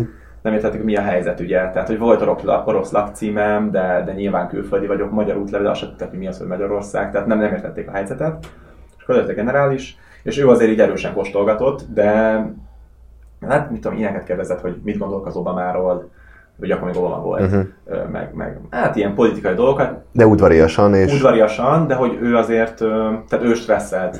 A többi katona az így ott magamtól stresszeltem, de ő azért úgy direktet beleszólt, hogy "Ah, most ezt mondtad, akkor miért ezt mondod, stb. Tehát, hogy ő értett hozzá, hogy hogy kell, hogy kell így kérdezősködni. Na, és akkor utána egy picit így ö, meg voltam ijedve, hogy nem engednek el, és akkor másnap kitalálták, hogy fizessek valami nagy büntetést, ami azért érintett rosszul, mert esküszöm fizettem volna, de tényleg nem volt nálam pénz, mert úgy mentem, hogy, hogy pénz nélkül jövök haza, ez a része volt az utamnak, és nem hitték el. Ami egyébként mondjuk én sem hinném el a helyükben, de esküszöm, hogy nem volt nálam egy, nem egy fillér se, de hát minimális. És akkor az volt a nagy ötletük, akkor adtak már inni, emlékszem, hoztak ilyen kompótot, valamelyiknek a nagymamájától hoztak be kompótot, meg szóltam, hogy hozzanak be valami új olvasnivalót, ugye már 24 órája ott voltam, és hoztak be egy divatlapot, de nem ilyen izé Kozmo, hanem egy orosz katonai divatlapot. És akkor arról olvastam, hogy a csukott földön, mit tudom, annyi új fejlesztésű csizma a női katonáknak, hogy így melegedik, melegíti a lábát. Tehát ilyen, ilyen volt az egész közeg, ugye. Meg gyakorlatilag ott ültél a, nem tudom, egy, egy, egy, volt egy ilyen, hát egy ilyen vaságy, vagy nem tudom. Ö, nem, hanem székek voltak. Aha. Székek voltak. A kis olyan volt, mint egy iskolai osztály kb. Tehát egy-két ilyen pad, meg sok szék. És egyébként te hogy tervezted, hogy itt mit teszel, hol alszol? Ettől Sehogy, függetlenül. mert ugye azt gondoltam, hogy átmegyek, kirándulok, egy volt sátram. Mhm. Uh-huh. Tehát végig sátorra mentem, kirándulok, aztán visszajövök, és elindulok haza stoppal. Mhm. És, és akkor végül is az volt itt az át, átütő pont, hogy akkor kitalálták, hogy ugye nem nincs pénzem, közmunkát fogok csinálni, ez a Málenki robot. Na és ott volt egy ütőkártyám, ilyen, egyébként ilyen kerítés átkogot kellett ásni, ez sem nem volt megalázó, csak fizikailag nehéz. Hogy ugye mutattam nekik, hogy ugye vékony vagyok, gyenge vagyok, és hogy higgyék, hogy nem fog tudni nekik segíteni, sőt bajom lesz, tehát hogy rosszul leszek. És ez volt itt a dolog, hogy megijedtek, hogyha valami bajom lesz, mi a fenét csinálnak velem. Hogy ez neki kellemetlen, hogy most ott van egy külföldi, aki, aki beteg, vagy valami baja van. Na és akkor másnap ö, emlékszem, beültettek egyik kis katonák a GP-be, ez kivitt a határba egy ilyen mocsárban, és mondta, hogy na, akkor takarodás. De így És- körülbelül ilyen Ah, szavakkal. nem, tehát, nem hogy- udvariatlanul, csak hát gondolom ez egy, tehát hogy mutatni akarta, hogy, hogy ne viccel, nem viccel. Aha. És akkor kirakott, és én elindultam gyalog éjszakra. Jó szarul voltam amúgy, őszintén, tehát nem volt egy nagy ilyen win, nem volt egy nagy ilyen nyerés hangulatom. Lesátraztam ott a, mi az japán tenger, talán a parton, és majdnem egy hétig ott voltam, így regenerálódtam szellemileg. Ugye elmentek engem az egész úttól, igazából haza akartam repülni, csak nem volt pénzem. De nem is volt nálad sem olyan nem tudom, bizt- biztonsági tart, vagy mondjuk egy bankkártya, hogy worst case scenario, te Az nem, de volt nálam egy 100 mondjuk eurós. lehet, hogy sehonnan nem tudtál volna te levenni mit pénzt. Jó, most ha nagyon akar, ez Aha. megoldja vele egy osztagban, mint ez a Western Union, vagy mit az, hogy lehet, lehet, meg lehet oldani, de nem is az volt itt a lényeg, hanem az, hogy magam ezt meg kellett beszélnem. Uh-huh. És akkor így visszajött, visszajött ez a motiváció, és akkor elindultam. És, és amíg még ott voltál a katonák között, nem volt ilyen félelmet, hogy esetleg ilyen valami testi fenyítés, vagy nem tudom, kicsit Nem annyira, mert éreztem, vagy... hogy ők is tartanak a szitutól. Uh-huh. Tehát, hogy, hogy egy olyan katona, mit tudom, a mongol határon, ahol ugye sok ilyen menekültel találkoznak, ott, ott lehet, hogy kicsit más, hogy ott, ott, ott, ott van ebben gyakorlatuk, de itt ugye egyféle menekült van az észak ők egyébként azt csinálják velük, hogy leborotválják a hajukat, és visszahagyják őket ezen a hídon. Tehát nem, nem, nem őket, őket se piszkálják. Ugye alapvetően a katonáknak ugye a világban mindenhol, ha nincs valami személyes frusztrációjuk, a legjobb az, hogy nincsen semmi. Tehát nekik nem érdekük az sehol, ez, ez, aki ilyen régióban megy, ez egy jó tip, hogy az emberek normálisnak, őszintének kell lennie. A katona általában nem akar csesztetni, ha csak nem valami személyes dolog van, mert, mert, mert neki az gond. Tehát neki ez egy munka, uh-huh csinálja a dolgát, neki a legjobb az, hogyha kussolsz, és minél gyorsabban lelépsz onnan, és nehogy valamit elroncson, valamit rosszul csináljon, vagy ilyesmi. Tehát lehet építeni. Katonaságon belül szokott, le, szokott lenni ilyen, hogy akik mondjuk nem tudom, valami katonai védséget elkövetnek, azokat raknak ilyen nagyon szopatós helyre. Aha. Itt ilyen nem volt, vagy nem, nem került ilyen, semmi beszélgetés nem volt velük, vagy semmi Hát mondom, ez a, ez a generális azért, tehát az a baj, nem emlékszem annyira erre, hogy mik voltak, tényleg így be voltam stresszelve, de hogy ő azért kérdezett ilyen kicsit keményebbeket, de mondom, hogy hazudtam. Uh-huh. Már úgy értem, hazudtam, hogy így politikai, hogy ezt diplomatikusan ez az. Uh-huh. Tehát uh-huh. diplomatikusan válaszoltam a kérdéseire.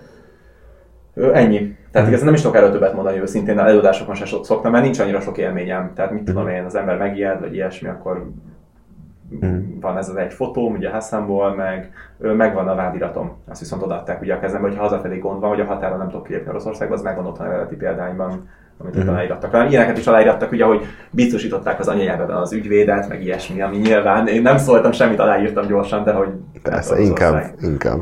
És akkor ott letáboroztál, és mondjuk a Japán tenger partján ott voltál akkor egy hétig, ott feltöltöttél. És akkor onnan indultál igazából ez a 18 ezer kilométer. Uh-huh itt mit tettél itt mondjuk itt a parton? Tehát itt már voltak faluk, mm-hmm. közösségek, bármi infrastruktúra? Az is, igen, tehát hogy igazából ez egy, egy Poszét nevezetű falu mellett volt, itt a Mocsárvidéken, ott megismerkedtem a család, ők segítettek nekem, de egyébként mondom, ilyen szinten is rákészültem el az útra, tehát előtte egy fél évig ugye tanultam, hogy mit tudom én, milyen bogyókat lehet enni, akár horgászni, tehát hogy, hogy kell ezt a dolgot menedzselni, amúgy voltam egy főző, tehát hogy főztem magamnak, voltam kaja, száraz kaja, uh-huh. főztem, de az igazság az, hogy a leges legtöbb esetben a sofőrökkel közösen kajáltam, tehát meghívtak, uh-huh. vagy pedig akiknél aludtam. Tehát, hogy szintem addig egy párszor aludtam sátorban a két hónap alatt, amíg hazaértem, mert, mert mindig meghívtak. Főleg uh-huh. itt a távol keleten, ugye annyira extra. És de erre már készültél és tudtad, hogy téged meg fognak hívni, és nem vittél mondjuk annyi kaját? Vagy, ja, ja, mondhatni.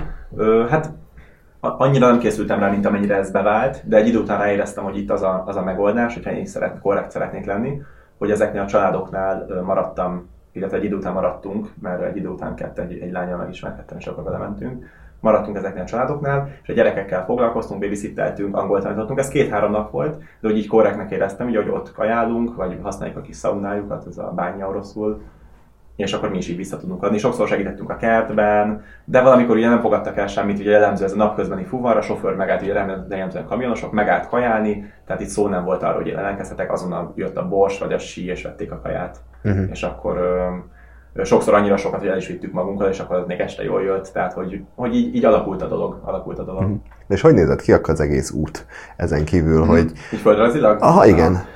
Jó, tehát ö, most, most nyissátok a Google Maps-et, mert ugye annyira nem ismertek ezek a régiók, de próbálom ilyen köznyelven a, ugye Vladivostok ez a végpont úgymond, és akkor innen a következő nagyváros Habarovsk, tök mindegy, mindig a távol utána egy nagyon érdekes kis ö, autonóm terület, ez a zsidó autonóm terület Oroszországon belül, ugye erről szinte senki nem tud, hogy távol-kelet Oroszországon van egy pici kis terület, Birobidzsán fővárosa, akiknek autonómiájuk van, és nagy zsidók vagy zsidók leszármazottai, attól függ, hogy gondolnak magukra lakják és Izrael után egyébként ez a második legnagyobb összetartó hivatalos zsidó közösség. Uh-huh. Ez egy tök érdekes dolog, ugye, hogy ki a fene gondol, hogy távol kelet Oroszországban egy ilyen.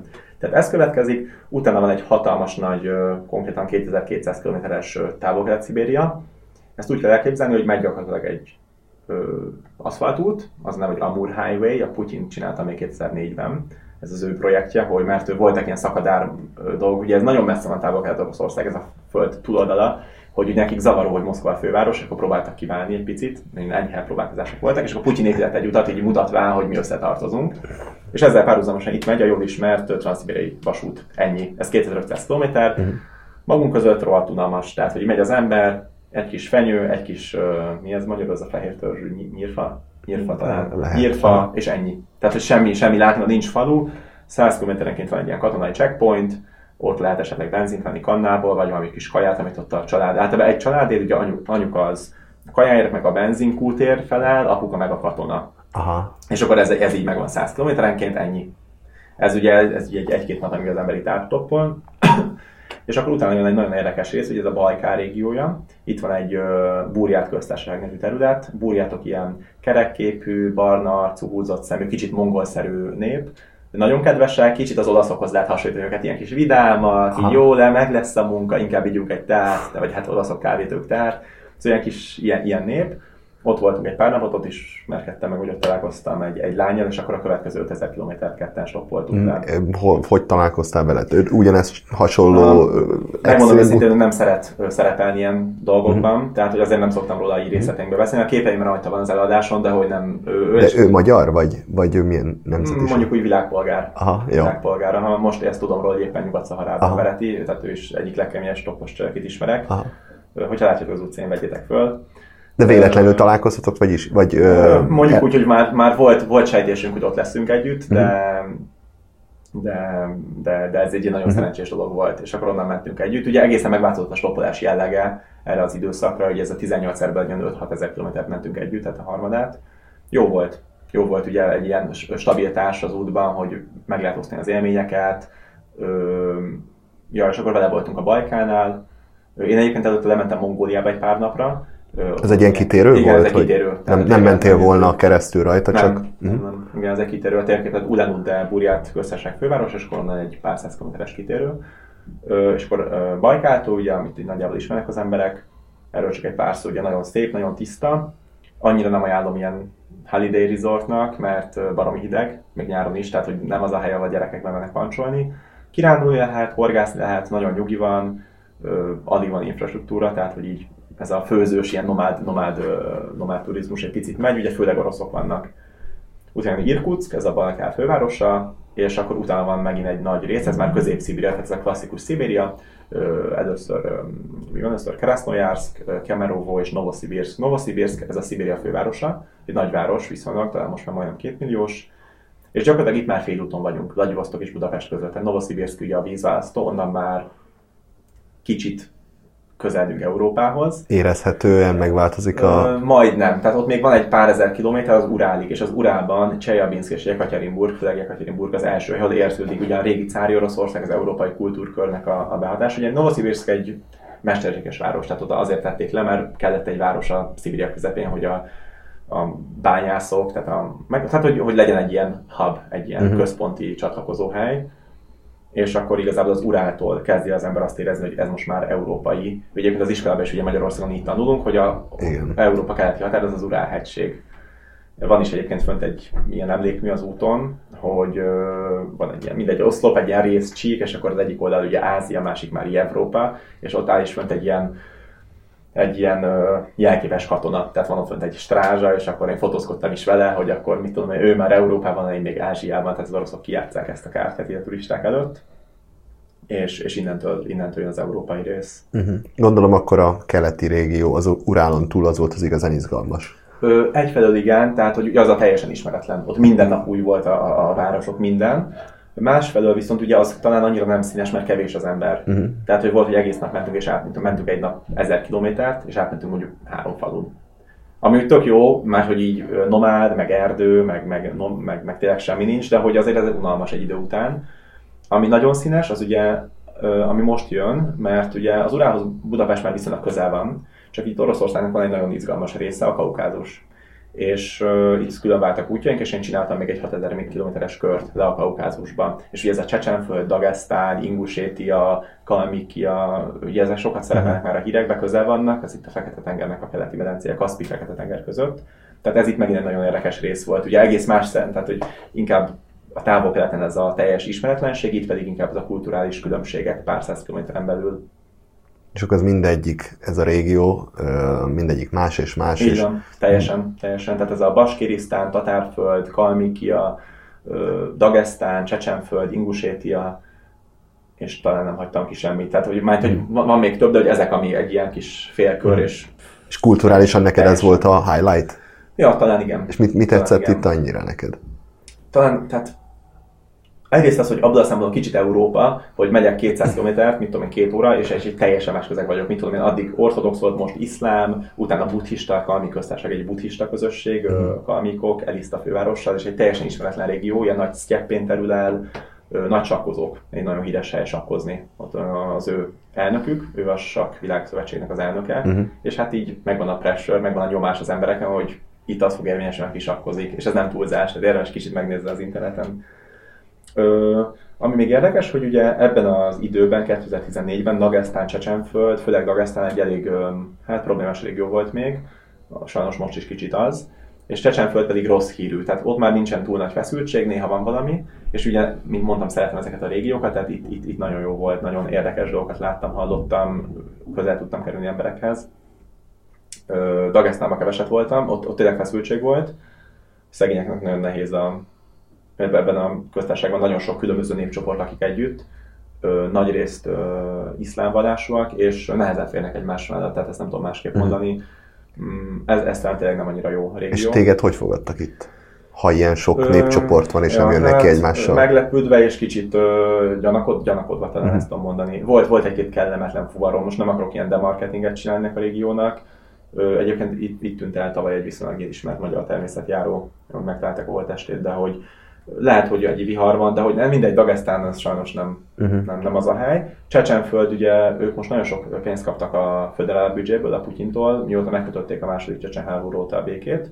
Azóta ugye Putyin kifejezetten sok pénzt küld nekik, hogy mutassa, hogy igen, fontosak vagytok az Orosz Föderációnak, léci maradjatok velünk, kicsit így most lekurtítva dolgokat. Jobban ugye a vezetők, ez a Kadirovval, aki most volt a média, vagy így lement egy pár dologról vele kapcsolatban. Ezért az oroszok nem is szeretik őket. Tehát, hogy zavarja az oroszokat, hogy befizetik az adót Moszkvában, és akkor így meg Csecsenföld, tehát ez egy erős feszültség. De nekik megvan a saját nyelvük? A csecseneknek? Igen. Ö, Vagy mondjuk igen. ennek a régiónak. Mindegyiknek. mindegyiknek. mindegyiknek. És ők, ők ö, általában én azt hallottam, hogy ők nem is nagyon szeretnek oroszul beszélni. Változó. Változó. Tehát azért azt kell mondanom, hogy aki szeretne érvényesülni az üzletben, a közéletben, muszáj, hogy oroszul beszéljen. Hmm. Ugye az Oroszországnak a része ők, tehát ha szeretne feljebb menni az ember az egyetemen, meg minden, ott muszáj, hogy oroszul beszéljen de ez Republikától, tehát köztársaságtól függ. Vannak olyan köztársaságok, ahol tényleg csak az idősek őrzik a saját nyelvet, mondjuk a Csuvas köztársaságot, ott Csebokszári fővárossal, ott, ott alig beszélnek csuvasul. Van nyelv, ki is vannak írva kicsit a dolgok csuvasul, ez egy ilyen törökhöz hasonló nyelv, de szinte mindenki oroszul beszél csak. A csecseneknél, vagy a Dagestánban, meg mit tudom én, sok helyen pedig beszélik a saját nyelvet, de mindenki tökéletesen tud oroszul. Csak nem szeretnek. Csak, hát ja, nem szeretnek, ugye ez kicsit ilyen politikai dolog is, családban saját nyelv, de a közéletben ugye tévé oroszul megy, tehát hogy, hogy azért az orosz egy praktikus dolog.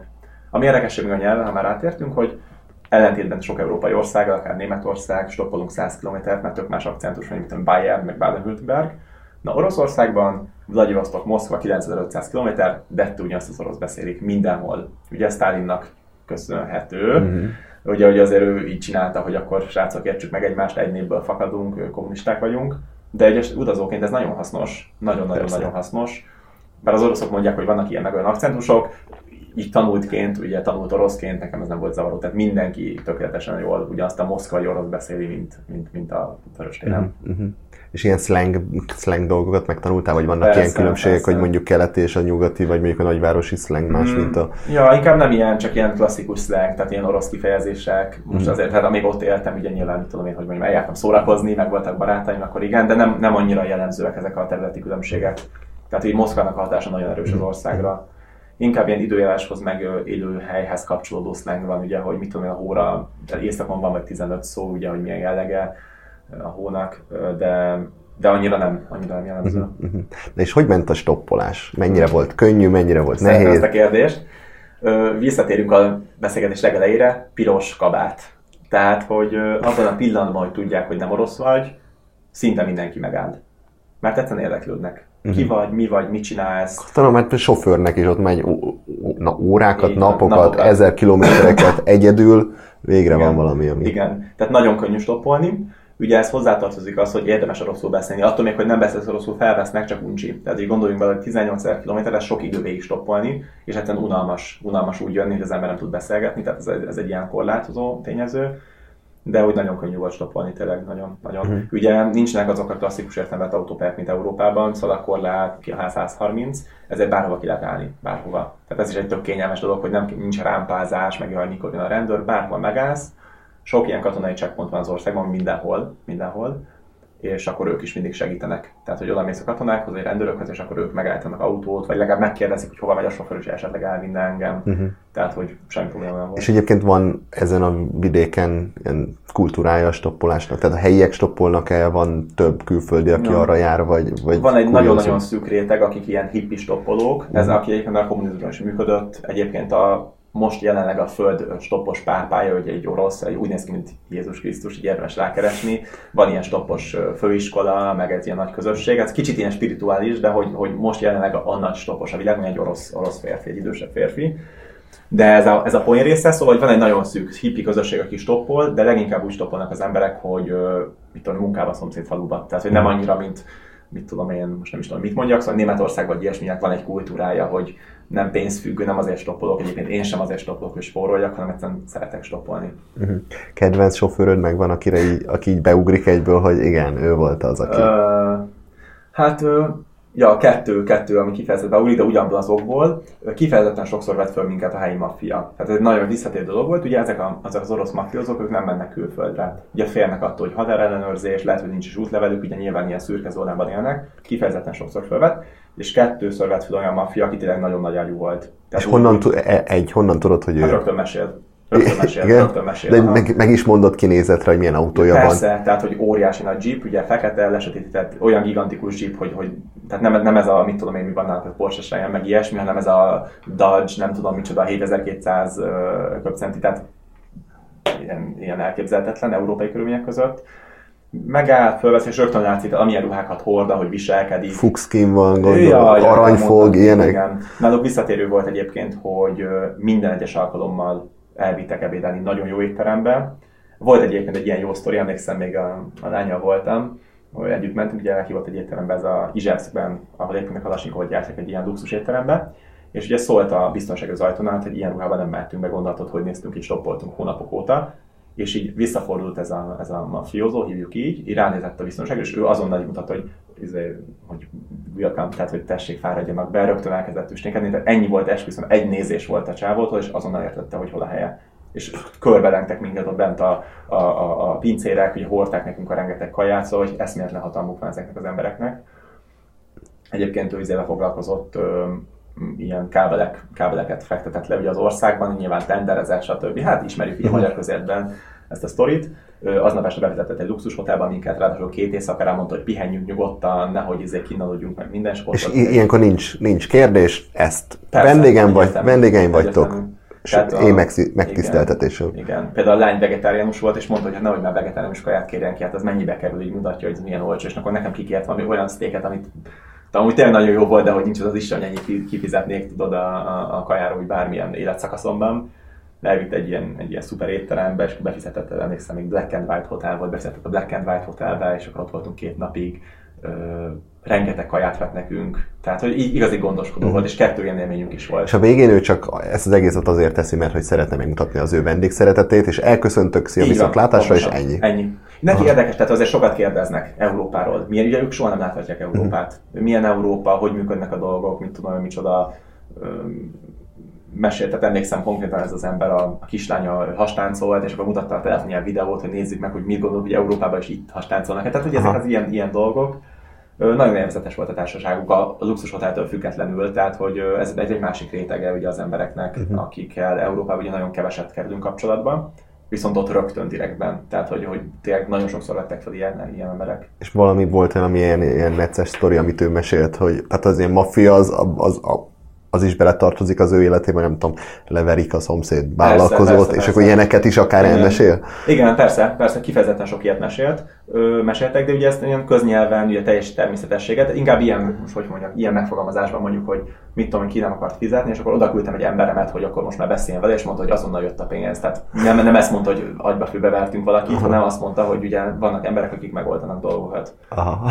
Igen. Meg ez a, ez a, ez a kábeles is mesélt ilyen sztorit, hogy mit tudom én, milyen volt az ár, hogy nem, nem tetszett neki az ár. Azt mondja, lerepült uh, Krasnodárba, és bement valami főorvos úr döntött a tenderről, ami eleve érdekes volt, bement, azt mondja, hát elbeszélgettem egy fél órát, és azonnal fölment az ár. Így, tehát teljesen direktben mesélte, és, és, és akkor mondja, hogy ennyi volt, kicsit meg kellett ráncigálni, ezt a szót használta, és akkor, és akkor működött a dolog. És az a durva, hogy tényleg ilyen lehet egész Oroszország, nem? Hogy... Ja, én azt gondolom, hogy ezért megy náluk ez, igen, tehát hogy szerintem, mint a világ összes országban, az emberek nagy része igyekszik törekedni, tehát törekszik a tisztességességre. De mint Magyarországon is, Oroszországban is, egyébként és egy nagyon sok más országban is, az embernek a része korrupció, mit tudom én, néha lógok a BKV-n, mondjuk én nem a biciklivel járok, de, de igen, tehát hogy ezt nehéz elkerülni, Oroszország eléggé ilyen. Uh-huh. Eléggé ilyen. És őket mi érdekelt a legjobban, mondjuk Európával kapcsolatban? Tényleg így, nem tudom, nyitottak voltak az egész világra, és tudni szerettek volna minél több dolgot, vagy volt konkrétan, ami, ami nagyon érdekelt? Igen, ami konkrétan mindig érdekelt őket, egy visszatérő dolog volt, ugye az Oroszország megítélése európaiak át. Tehát mi mit gondolunk Oroszországról? Nekik ez miért fontos? Hát amit az előbb meséltem, ugye, hogy mindig kisebb rendőrségérzetük uh-huh. van. Tehát, hogy ők mennek Európa után, és nagyon fontos, hogy az európaiak hogy gondolkodnak Oroszországról, milyen a sajtó Oroszországnak. Ugye nekünk a miniszterelnök úr miatt is azért a nyugat-oroszok, tehát a közeli oroszok képben vannak a miniszterelnök úrnak a tevékenysége, vagy jobban van Putyin elnökkel, és ez, ez, ez visszatérő téma volt. Ö, mit akartam mondani? Kisebb rendőrségérzet. Ö, hát, hogy ők... Tehát, tehát hogy látják ezt a... Mik a standard visszatérő kérdés? Ja, hát mit gondolunk Putyinról, uh-huh. Ö, mit tudom, tényleg olyan jó-e nálunk ez a nagy szabadság, meg liberális dolog, hogy tényleg ez egy jó dolog-e, vagy hogy nem. Ez a meleg téma kifejezetten sokszor följött, ugye nyilván orosz kontextusban, tehát nem is akarok erről most beszélni, de hogy, de hogy itt az embernek érzékenynek kell lennie. Tehát, hogy Ugye Európában azért van ennek kultúrája, hogy megmondjuk úgy viszonylag a, a tutit. Tehát, hogy mondjuk én gondolok valamit, és te nem értesz velem egyet, attól még lehet tudunk beszélgetni két órát a stereotripben. Náluk ez kicsit kevésbé. Tehát, hogyha van egy ilyen komoly feszültségpont, mondjuk a legegyszerűbb példa, hogy szerintem a Putyin egy gyökér, szerintem meg ő nagyjából jól csinál dolgokat, ott vége a beszélgetésnek. Uh-huh. Tehát nem tudunk más síkon csatlakozni egymáshoz, uh-huh. ezért én Hát jó, talán nem túlzás azt mondani, néha ugye kamusztam, vagy nagyon finoman mondtam véleményt, azért, hogy működjön a beszélgetés, meg kíváncsi vagyok, hogy ők mit mondanak, uh-huh. lehet ezt tiszteletben tartásnak is hívni, tehát ez, ez, ez, egy, ez egy ilyen létező dolog mit kérdeztek még Európáról. Hát főleg a nagy országokról kérdeztek, mint olyan Párizs, ugye akkor, akkor már ment ez a, ez a migránsos dolog a, a médiában, közbeszéd, erről is kérdeztek, hogy tényleg ennyire mm-hmm. kemény a helyzet. De ezek a kérdések az inkább a politikai életre vonatkoztak, Igen. vagy érdekelte a, őket a közélet, mm. milyen, ahogy néznek ki a városok, miket eszünk, mm. ilyen dolgok is, vagy nem ők annyira, nagyon, tehát a politika annyira, Inkább politika, inkább politika. Mm. Kifejezetten sokat foglalkoznak politikával, az emberek is politika, és főleg a történelem. Tehát nagyon mm. sokszor följött ez a, ez a dolog. Ez, ez nekem a legkellemetlenebb téma, emiatt, amiről beszéltünk az előbb, hogy egyszerűen sok mindent másképp látunk, másképp értünk meg, ugye, magyarként, szovjetként. De mm Hát az izé jött föl sokszor ez, hogy a városok mennyire tiszták, hogy úgy látják a tévében, hogy ilyen meg olyan tiszták a városok, és hogy ez tényleg így van-e, vagy csak a jó részeket veszik föl. Kicsit a kaja, tehát hogy, hogy mit tudom én, hogy ugye mind, sokszor így mondtam, ugye, hogy Magyarország, Olaszország és Németország között, és az olasz kajáról kérdeztek, mintha egyébként bármi közöm lenne hozzá, nyilván is van az orosz, olasz kaját, de hogy, hogy akkor ez, ez egy ilyen dolog volt, de nem, nem jellemző. Uh-huh. Nem, tehát inkább ez, hogy, hogy mi mit gondolunk róluk hogy látjuk a, hogy látjuk a dolgokat. Ja, és még egy ide egy érdekes dolog, hogy az orosz léleknek egy nagyon szomorú pontja, hogy egyszerűen nem értik az oroszok, hogy ha mi az oroszok egy kontinensen vagyunk, akkor miért nem az ő kultúrkörükhöz, miért nem az ő politikai árnyékhöz tartozunk, és miért az USA-hoz, ami ugye egy másik a másik kontinensen van, ráadásul jó messze.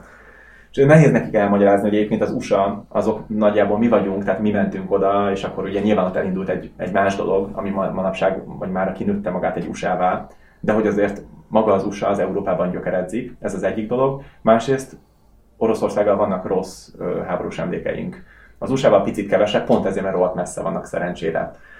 És ezt nagyon nehéz elmagyarázni, és ez egy visszatérő dolog, hogy erről panaszkodnak, hogy nem értik az európai mm. döntéshozókat, politikusokat, Európai Uniót, hogy miért nem nyitnak Oroszország felé. Tehát, hogy... És ezt meg se tudod mondani igazán. Igen, ez nagyon nehéz. Félő, hogy mondjuk akár megáll az útszélén és kirakna mondjuk. Hát, vagy... legalábbis kellemetlen helyzet. Uh-huh. Tehát egy jó hangulatú beszélgetés, meg lehet, hogy most kajáltunk együtt, ami uh-huh. egyébként őt hívott meg. Eleve tök jó fej, szeretnék vele tovább menni, tök jó dolgokról beszélgetünk. És akkor megmondom mondjuk, hogy igen, Európában, ahogy Putyin vezeti az országát, az nem frankó, és akkor, és akkor így, így vége. Uh-huh. És akkor így vége a dolognak. Uh-huh. De te azt érezted, hogy ők egyébként teljesen nyíltan mindenről beszéltek, és megnyíltak feléd. Igen, te, te egy kicsit tompítottál. És sokat hízelektem. Igen, tehát hogy azt gondolom, hogy, hogy azért egy első alkalmas Oroszországi utazónál ez, ez kevésbé jön ki. Nekem az egy szerencsés dolog volt tényleg, hogy, hogy ott voltam egy évig. Tehát óriási különbség volt így utazni. Valószínűleg egyébként, amit a legeslegelején mondtam, hogy ezért is volt ennyire nagy dolog az életemben ez az út, mert ez egy különleges dolog, hogy az ember él valahol, és utána beutaz egy ekkora országot. Ezt nehéz elképzelni ugye más közegben, és akkor emiatt, emiatt. De Volt bármikor olyan sofőröd, akivel nem volt meg a közös hang, vagy bármilyen problémád volt? Hát talán problémám nem volt, max, tehát engem az zavar nagyon a mai napig, hogy, hogyha itt egy sofőr. Tehát ha meglátom, akkor be se szállok, bárhol Európában Persze, is. persze. De hogyha nem látom és beszállok, nekem az feszültség. Tehát, hogy, hogy egy kicsit félek az autóval, vagy nem tudom, egy ilyen rossz hangulatot csinál, ebből volt esetleg ilyen, nem konfliktus, tehát én befogom a számat, de hogy feszült vagyok. Mi, hogy sofőr vezet, és akkor előkapott egy vodkát, és akkor Hát sört meg... inkább, de ja, igen, Aha. sört. Igen, vagy eleve úgy ült be, tehát beszálltam és éreztem a piaszagot. És ott lehet inni, vagy, vagy, Nem, nem. vagy akkorák a távolságok, Hát, hogy... 200 rubel ki az ablakon a checkpointon, hogyha valaki Aha. basszan. Volt, volt ilyen is egyébként, emlékszem, pont Kalmikiában mentem a Csecsenföldbe, fölvett két csecsen óriási jippel, rögtön adták hátra a sört, ők is verették előtte a sört, ott már három üres üveg, megállt a rendőr, és az, az sok volt, nem is tudom mennyi, de sok, több ezer rubelt kirúgtak az ablakon, Csához tovább. Ez mennyi, hány forint lehet körülbelül? Akkor egy rubel 10 forint volt, ez 2013-14, Mhm. most egy rubel 4,5 forint. Amúgy, kedves hallgatók, most van az ideje Oroszországba menni, nagyon olcsó az ország, tényleg. Tehát kaja, vonatjegy, akár repülő, kifejezetten olcsó.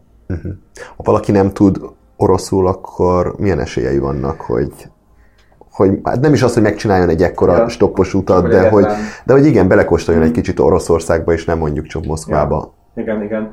Ö, én ilyenkor azt szoktam ajánlani, hogy a Moszkva környéki nagyvárosokat érdemes látogatni, ez ugye Kazány, Tatár, Tatárisztán főváros, ez a legjobb város, ahol mehetünk. Tehát ha nem Pitert és Moszkvát szeretnénk, mindenkinek ezt ajánlom, menjen Kazányba. Tatárváros, nagyon érdekes a tatár kultúra, félig iszlám, félig paroszláv, tehát kulturálisan ebből a szempontból is érdekes, változatos, multikulti, mi Oroszországban ritka, így egy területen belül.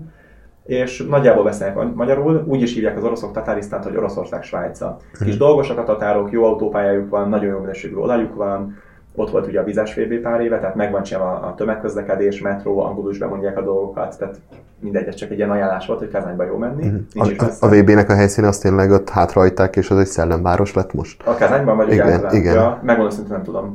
Nem tudom. Le, ha ezt mondják, akkor lehet. Ugye szó, én Szocsiban dolgoztam, és ott ugye ez a VB helyszín, ez az annó téli olimpiának a helyszíne, tehát ez egy szerencsésen jött ki. Most csinálnak a Putyinek ott a Forma 1 tehát így próbálják kihasználni. Szóval, hogy Moszkva környéki nagyvárosokban lehet találni angolul beszélőt, tehát nincsen gond alapvetően angol tudással utazni, inkább egy picit unalmas. Tehát ugye ezt több mindenki szeret. Megszoktuk, hogy mostanában van ez a trend, hogy ugye helyiekkel egy beszédbe, egy kávézóban, vagy a posztában, vagy ilyesmi. Ha nem tudunk rosszul, ugye ez nehéz, és inkább csak ez a, ez a probléma. Ö, hát a távol-keleten ott, ott ne is várjunk angolt egyáltalán. Tehát az Urálon túl ott, ott nagyon minimál, nagyon, nagyon tényleg. Ezért lehet kimenni angol tanárnak sok pénzért egy-két munkakeresés után nagyon könnyen. És ö, mondjuk milyen, helyekre, milyen helyeket lehet találni, mondjuk, ha valaki tényleg azt kitalálja, hogy ő szeretne, igen, angol tan- tanítással, közben megtanul az ember egy kis orosz. Ja, ja, ja. Orosz nélkül is amúgy simán. Aha, és mondjuk ho- hogyan lehet elindulni, mondjuk vannak szervezetek, az ember keressen neten szervezetet, nézzen ki egy várost, és Ez se akkor... rossz, ez se rossz egyébként, tehát nekem nincs személyes tapasztalatom vele, de tudom, hogy működik, tehát ismerőseim mindenek van. Egyébként ezek inkább azoknak jók, akik anyanyelvi angolosak. Tehát Aha. nem is az angol szint miatt, hanem ugye könnyebb úgy nyújtani ezt a jelentkezés, hogy mit tudom, ausztrál vagy, vagy ö, brit. Én azt javaslom, hogy vagy egy 30 napos turista vízával, vagy egy 90 napos ez a humanitárius ilyen help vízával érdemes kimenni, de elég a 30 napos is, és konkrétan be kell menni a nyelviskolába, hogy ott beszélnek angolul, tehát nincs gond, és meg kell mondani, hogy így meg így hívnak, szeretnék egy fél évre Oroszországba jönni, adjatok egy csoportot, vagy több csoportot. Én pontosan ezt csináltam, két helyre mentem be, mind a kettőre másnap szóltak, hogy akkor mehetek, és, és már, már tudom, ez hétfőn volt, és csütörtökön meg volt az első órám. Uh-huh. Nem kell tudni tanítani, most nyilván az embernek kell tudni kommunikálni, meg kell egy nagy normális angol, de semmi extra. Ők egyedül azt nézik, hogy ne legyen orosz akcentusod. Tehát, hogy az orosz akcentus az kizárólag, mert azt ők is tudják. Ha nincs bármi más akcentusod, lehet, lehet magyar, bármi, az oké. Okay. És jó pénzeket fizetnek. Viszonylag igen. meg Viszonylag lehet belőle. Tehát mondjuk egy, egy, egy ilyen normális budapesti bér. Tehát nem, Aha. nem, nem izé, mit tudom én, nem Svájc, de, de hogy ott bőven meg lehet élni, sokszor segítenek ugye a lakhatással is, kajálni lehet a munkahelyen, tehát hogy simán. Uh-huh, uh-huh. simán. Kanyarodjunk még vissza Mongóliára, Mhm. arra még nem meséltünk, vagy hát ez szóba került az, hogy bementél, bekanyarodtál egy kicsit Mongóliába, hogy ö, ott mit láttál, milyen élmény Ja. volt? Ö, ja, ne, egyébként nem, nem teljesen véletlenül ugrottam ezt át, ezt a részt. Ö, ugye Mongóliában, ja, tényleg el is hogy hogy jutottam be, ez egy jó sztori. Képzeljétek el, hogy így állok a határon, ugye állnak a kocsik, ez egy viszonylag jól őrzött határ, mert mongolok azért szeretnek átszögdösni Oroszországba, tehát kerítés meg minden, és így stoppolok a sorok között, és senki nem vesz fel, nem is értettem, senki, senki nem állt meg, állnak, átmentem az ajtók, mindenki bezárva, és akkor egyszer sem megálltam egy nagy jeep, és egy kínai csók, aki úri belőle, és tökéletes angolságon, hey my friend, gyere, gyere az autóba, gyere, átviszünk, minden jó lesz, megoldjuk. És így annyira meglepett ez, akkor már egy hónapja nem hallottam angol szót, hogy mondta, hogy persze, semmi gyanú. Beszálltam, ott ült egy másik srác, és akkor szépen átmentük a határon. Annyi action volt közben, hogy nem volt vízumom, méghozzá azért nem, mert 2014. júni 25-e óta nem kell magyaroknak vízum Mongóliába. Nyilván ezen a határon szerintem a világon voltam az egyik első magyar határátlépő, ezért nem tudták ezt. Tehát legalább fél óráig ott voltunk, oda hívták egy felettes, meg egy felettes, hogy mi a fele történik itt, így Európa és nincsen vízum. Ugye ez a keleti nyitásnak a jegyében történt ez a vízum, vagy meg ezt eltörlés. De a lényeg a lényeg, hogy végül is rájöttek, hogy az oké, okay, rögtön volt ölelkezés, Magyarország, izé, egy év, katonákkal? Ja, ja, ja, katonákkal, határőrökkel minden, hogy izé, köszönjük Mongóliában. Átmegyünk a határon, és a kocsiban pesgő dúra, nagy örjöngés, a két srác megörülmeltem, mondom, mi van. És akkor egy Suef Batár nevű településre beérkezünk, ez egy kis jurtatábor, és a közepén van egy nagy rózsaszín luxus hotel, ez egy kőépület. Beállunk a parkolójába, kiszállunk a jeepből, mennek hátra, szedik fel a kárpitot, és ott van a kis átcsempészet csecsen a kárpit alatt. Tehát konkrétan embercsempészek vettek fel, és méghozzá azért pontosan nagyon jól tudták, hogy eltereljem a határőröknek a figyelmét, és nem nézték meg a kocsit és itt is befizettek ebbe a luxuszálloba két napra, ugye rengeteg pénzt kaptak a csecsentől, hogy átcsempészték, és akkor ott laktam velük két napig egy szobában. Nem mondom, hogy annyira nyugodt voltam, de ez így, ez így egy ilyen jó sztori volt, vagy nem tudom micsoda, nem volt olyan szörnyű, mint a Hassan, tehát így, így kerültem Mongóliába. És, és jó fejek voltak, meg így jó kapcsolatba került, Ö, ettől függetlenül? Igen, a kínai jó fej volt, ugye volt egy mongol összekötő, volt a csecsen, és volt egy orosz összekötő, tehát egy négy fős banda volt, egy három fős banda plusz a, a csempészetember, és ugye nagy pénzt kaszáltak, tehát láttam a pénzt, és, és rohadt sok pénz volt, nekem is adtak belőle egyébként, még egy, fontos momentum, hogy Balkától volt pénzem. Nem sok, de hogy úgy volt, Aha. volt pénzem. Ez ilyen zseppénz, vagy lefizetés, vagy lekenyerezés? Ja, nem csak köszi. Aha. Akik kezembe nyomtak egy kis cash és akkor ők pedig... De megfordult a fejedbe, a... bocsánat, hogy, hogy nem fogadod el, vagy hogy... Nem, egyáltalán nem. Aha. Nem is voltam abban a helyzetben őszintén. Aha. Tehát, hogy igen, megérkeztünk, felmentük a szállodába, először befizettek egy nagy ebédre, meg, megebédeltünk, és akkor az ágya mellé a, letették a, a, a, a, mi ez a komódra, és akkor mondták, hogy belső, bla, bla, bla és, és akkor ennyi volt. Ja, amúgy el is költöttem a pénzt utána. Aha. utána ugye ezután találkoztam a lányjal, és akkor így tudom én kajáltunk egy jót, meg ilyesmi. Aha. De a lényeg a lényeg, hogy akkor ott voltam két napig, és pff, eszméletlen mennyiségű kaját vettek, írdatlan mennyiségű vodkát, sört, tehát ami, amire rámondtam, hogy ezért hozták, és akkor, és akkor így ez volt a Mongóliának a kezdete. Na, de ennyi volt belőle sajnos a jó, tehát a többi rész nem volt túl jó, mert Mongóliában elég nehéz stoppolni, azért mert nincsenek autók. Uh-huh. Ugye a lovon közlekednek az emberek, és ez a pár autó, ami is van, ugye nincsen út, ezért attól függően, hogy milyen az időjárás, több nyomvonal van, mondjuk 20-30 nyomvonal. Egyáltalán semmi ö, autópálya, meg semmi. Hát biztos valahol van. Csak amerre te jártál. Igen. Tehát teljesen kinnal semmi. Közepén Igen. mennek hát a jeepek. Ilyen uh, murvás út. Ugye, tehát van egy nyomvonal, de mondjuk van 4-5-20-30 nyomvonal, és egymástól több kilométer. Meg jön egy eső, gondolom. Igen, hogy, hogy merre érdemes menni. És ott állok a porban, ugye tartom az ujjamat, és megy egy autó mellettem, de mellettem mint egy kilométerrel ugye abban az irányba, tehát meg se lát, hogy ott vagyok, szóval ez így egy elég... Hova, igen, hova állsz egyáltalán? Hát az közepére. Aha. közepére. És akkor, izé, és akkor felvettem egy kis busz, és akkor ők levittek Ulaanbaatarba, ugye a fővárosba, ott voltam egy pár napot, ott egy pár kazakkal ismerkedtem meg, és náluk laktam, az jó volt, mert így kívülről rá láttam egy kicsit erre a mongol közéletre, de nem, nem, tehát nem tudtam kapcsolódni nagyon. Ugye nem beszélem a nyelvüket, kicsi kevés időt voltam ott, nem, nem tudtam igazán kapcsolódni, tehát lényeg a lényeg az, hogy nem, nem szeretek mongolra adásra, mert én azt szoktam mondani, hogy nekem nem volt érdekes, de nem szeretnék egy ilyen negatív képet mhm. közvetíteni róla, tehát inkább azt mondom, hogy nem tudom, hogy milyen Mongólia. Fővárosban voltam meg azon a kicsi úton, ami összeköti az orosz határhoz, ez egy 150-200 kilométeres út. Mhm. Ha jól hallottam, akkor voltál, vagy volt kapcsolatod ilyen jurtás dolgokkal ja, is. Ja, ja, ja, igen. Hát utána ugye voltam a két kazak srácnál, és akkor utána egy családdal megismerkedtem, és náluk voltam a jurtában. Az, az amúgy jó volt, így nem tudom, játszottunk a gyerekekkel a pusztában, volt egy LCD tévéjük, akkor azt mutogatták nekem, ugye, hogy, hogy ugye van tévéjük, és ez egy nagy esemény volt. Ö, akkor ők adtak nekem kumiszt, ugye házi készítésű uh-huh. kumiszt, az elértett kancatej, ugye a Magyar Vándor című filmből lehet ismerős talán, meg a saját történelmünkből. Ugye én amúgy félek a lovaktól, tehát ez egy ilyen konfliktusos dolog volt, de, de ugye a kaja, tehát így vegáknak nem annyira ajánlom Mongóliát, mert ugye nem nő nagyon semmi, csak hús, de az minden mennyiségben, és akkor, és akkor ugye a kajával is voltak gondjaim, hogy azért az ember hosszú ideig úton van, oda kell nagyjából figyelni, hogy ne legyen komoly gyomorrontása, mert az így kiüt, több napra, és akkor úgy, hát, tehát nem mindegy, nem volt olyan komfortos, na nem, nem, mm. tehát hogy ez talán azt is mondhatom, nekem túl nomád ez a közeg. Igen? Tehát, hogy, hogy igen. Hát túl. Ja, mert, mert hogy ott tényleg teljesen, teljesen nomádul élnek, se áram, se semmi. Semmi, igen. Amúgy áram volt, áram volt, Aha. igen. Üm, tehát, hogy Ja, talán, de megint az, hogy tudod, ott lennék egy ideig, beszélnek kicsit a nyelvüket, sokkal jobban tudnék így asszimilálódni, vagy nem is asszimilálódni, de hogy beépülni. Uh-huh. De, de így nem. Ugye Oroszországban voltam, az volt a fejemben, ott mentem, ugye tudtam, hogy valamit tudom, 80 tudom, hány millió kilométerem hazáig, és így nem tudtam igazán helyben lenni, amúgy összesen 5 napot voltam ott. Uh-huh. Tehát, hogy, tehát ez nem volt egy olyan sikeres dolog. Uh-huh. Visszafelé még annyi érdekesség, hogy beragadtam a két határ közé, átengedtek a mongolok, így nem kellett vízum, és az oroszok mondják, hogy hát ilyen nincs. Ilyen nincs, hogy nincsen vízum a Mongóliába, hogy jöttem át, szöktem, vagy mi, és mondták, nem engednek vissza Oroszországba. Ami ugye ciki, mert Mongóliába se engednek vissza, mert ugye nincsen, nem vagyok belépve Oroszországba, tehát nem mentem be másik országba, és kint bent, bent éjszakáztam a két határ között a salakon, és mondom, hát srácok, ne szórakozzatok már minden. És akkor hajnal fölkeltem, mert rohadt hideg volt, nem ismertem sátrat verni, egy ilyen kamionkereken mellett ott lefeküdtem, és oda mentem az oroszokhoz, és mondom, hogy figyelj, léci, valamit csináltok. Tehát, hogy nézd meg, itt van minden papírom, rendben van. És emlékszem, nő volt, rájutott egy ilyen nagy pecsét az útlevelen, hogy deported, mint hogy azért deportirovanna, és akkor így engedtek vissza Oroszország, aztán el is lettem ezt az útlevelemet, ez egy, kis, ez egy ilyen egyedülálló pecsét, és akkor itt a hajnal, nem tudom, négykor megérkeztem ott Kiázmá, vagy nem tudom mi az orosz település, és a, bemásztam a stadionba, és ott aludtam egy nagyot a tető alatt, de szóval, hogy nem, nem volt annyira nagy durás ez a Mongólia, és kicsit ilyen kellemetlenkedés is volt benne, uh-huh. és ja, ennyi. Te is az utad vége az hogy nézett ki? Amikor elhagytad ezeket a kis... Ja, a republikákat. Aha. Igen. Ja, ja, igen. Ö, ugyan előre levem a point, ugye nem, nem jutottam haza Pestre. Méghozzá azért nem, mert ugye 2014 nyár közepén vagyunk, és ilyenkor van a tetőfokán a kelet-ukrajnai front.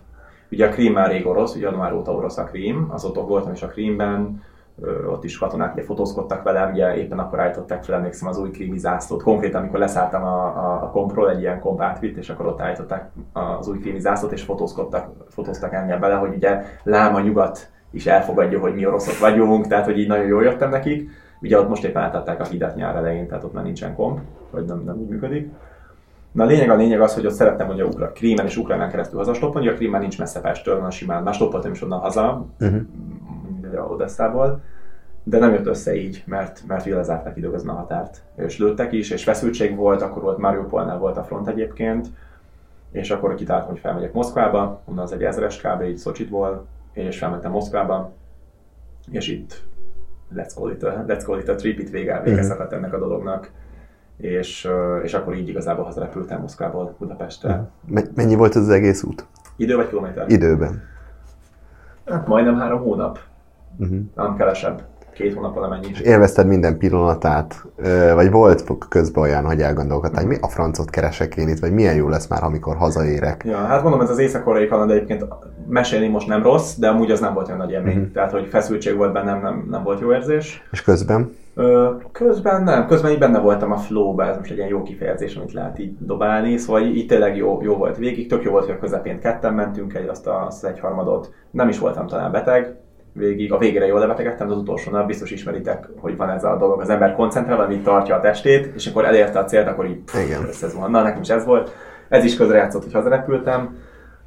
Szóval ja, élveztem végig. Ugye készültem rá, hát ez úgymond, akkor úgy érzeztem, hogy az életem fő műve volt így utazásban, szóval ennél nincsen följebb, és, és talán a mai napig valamennyire így van, tehát hogy tettem kísérleteket azóta, hogy ezt így übereljem, nyilván ez egy normális emberi dolog, hogy az ember szeretné túllépni önmagát, de eddig nem jött össze. Tehát nem mhm. véletlenül erről mesélek legszívesebben. Terve van, hogy ott még Oroszországon belül valamelyre valami célpont, amit így szeretnél? Hadovány terveim vannak uh-huh. egyébként, most már évek óta így formálódnak bennem, most így nem nincs elég erőm hozzá, tehát ezek már ilyen keményebb dolgok.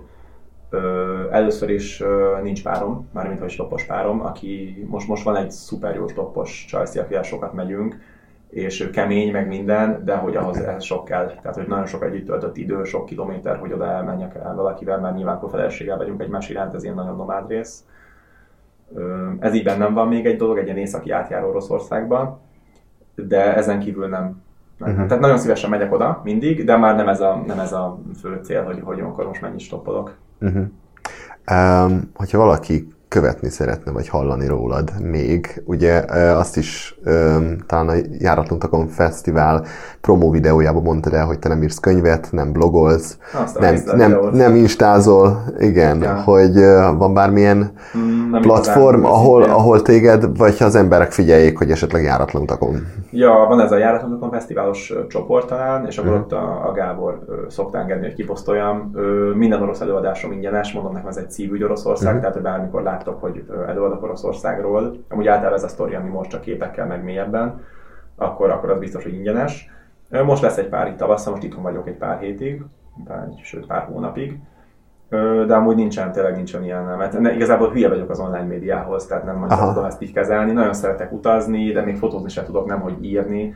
Beszélni talán tudok, most a kedves hallgatók eldönthetik az elmúlt egy óra alapján. De tehát kifejezetten szeretek előadni, szeretek erről a témáról mesélni, megosztani. Néha hogy úgy érzem, hogy szinte kötelességem, hogy ilyen szerencsés életem van, hogy ide eljutottam, akkor a minimum az, hogy megosztom az emberekkel de nem értek ehhez a ezéhez. Ha és ennek valaki ért hozzá, akkor, akkor keressen el meg és segítsen benne. Amúgy mert szívesen megjelenek így a, a, a virtuális térben, csak nem tudom, hogy hogy kell.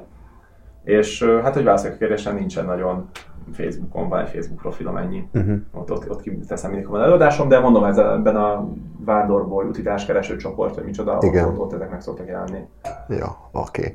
A végére esetleg nem tudom, ezzel az egész úttal kapcsolatban még valami mondani valód, mert utána jönnek a fix kérdéseim, Ja, ja, ja, ja. amit aha. mindenkinek felteszek, Ja. hogy az úttal kapcsolatban még valami, amit nem ja, tudom, hát én azt szoktam elmondani, hogy amikor megnyitjátok a, mit tudom, kik vannak, 444, meg Origo, meg Index, meg ki van még, tehát vannak ezek az ilyen klasszikus oldalak a, a, a, a Oroszországgal kapcsolatban. Én kifejezetten ugye az Index, a 444 meg az Origo ugye elég ki van élezve az orosz témára, ugye különböző aspektusban, de, de, hogy, de hogy ők sokat írnak róla.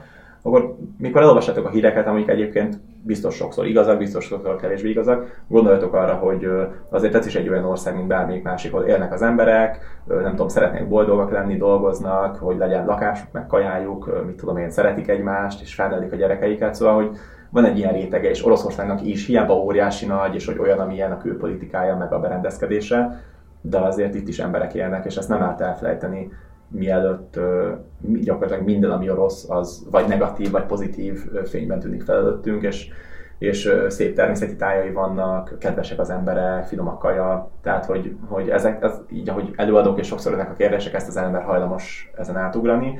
Nyilván Oroszországnak nehéz is megugrani ezt a lépcsőt, mert van egy ilyen imidzse. Tehát, hogy, hogy igenis történt, ami történt, különböző a megítélés, megítélésünk róla, de, de hogy, na mindegy, igazából ennyi, csak hogy, Mhm. hogy legyünk, mondjuk próbáljuk meg azt a mércét Oroszországgal szemben is támasztani, mint amit bármilyen más országgal támasztanánk. Jó, ez egy jó végszó. Illetve még egy kérdés, hogyha hallgatóknak vannak még kérdéseik, a, megosztjuk ugye a Facebook oldalunkon, Instagramon, hogy ott feltehetik-e még kérdéseket, Persze, és akkor persze. ott válaszolsz-e bármilyen Persze. Kérdésre Oroszországgal Nagyon kapcsolatban. szívesen. De ezt megosztjátok a Facebook? Facebookon, oldalon? igen, amikor van egy, ö, kimegy a, az adás, akkor készül róla egy poszt, azt kirakjuk, és akkor oda alá esetleg jöhetnek a Akkor csináljuk úgy, hogy a Facebook poszt alá be fogok kommentálni, akkor látják a nevemet, és ha bárkinek van olyan közössége, ismerőse, társasága, iskolája, egyeteme, mit tudom én, ahol ez az előadás érdekes lehet, akkor szóljatok, és én nagyon szívesen megyek rá, és írek általában, mondom, teljesen ingyenes az egész, és, és én nagyon szeretek előadni, szedjetek össze pár embert, hogy ne ketten beszélgessünk, az se rossz, de hogy, de hogy nagyon szívesen megyek vetíteni, meg mesélni a Oroszországról, akkor oda bekommentelek majd, és akkor, és akkor lehet kérdezni, meg, meg megtalálni engem. Szuper, szuper, köszönjük. Na, fix kérdések akkor.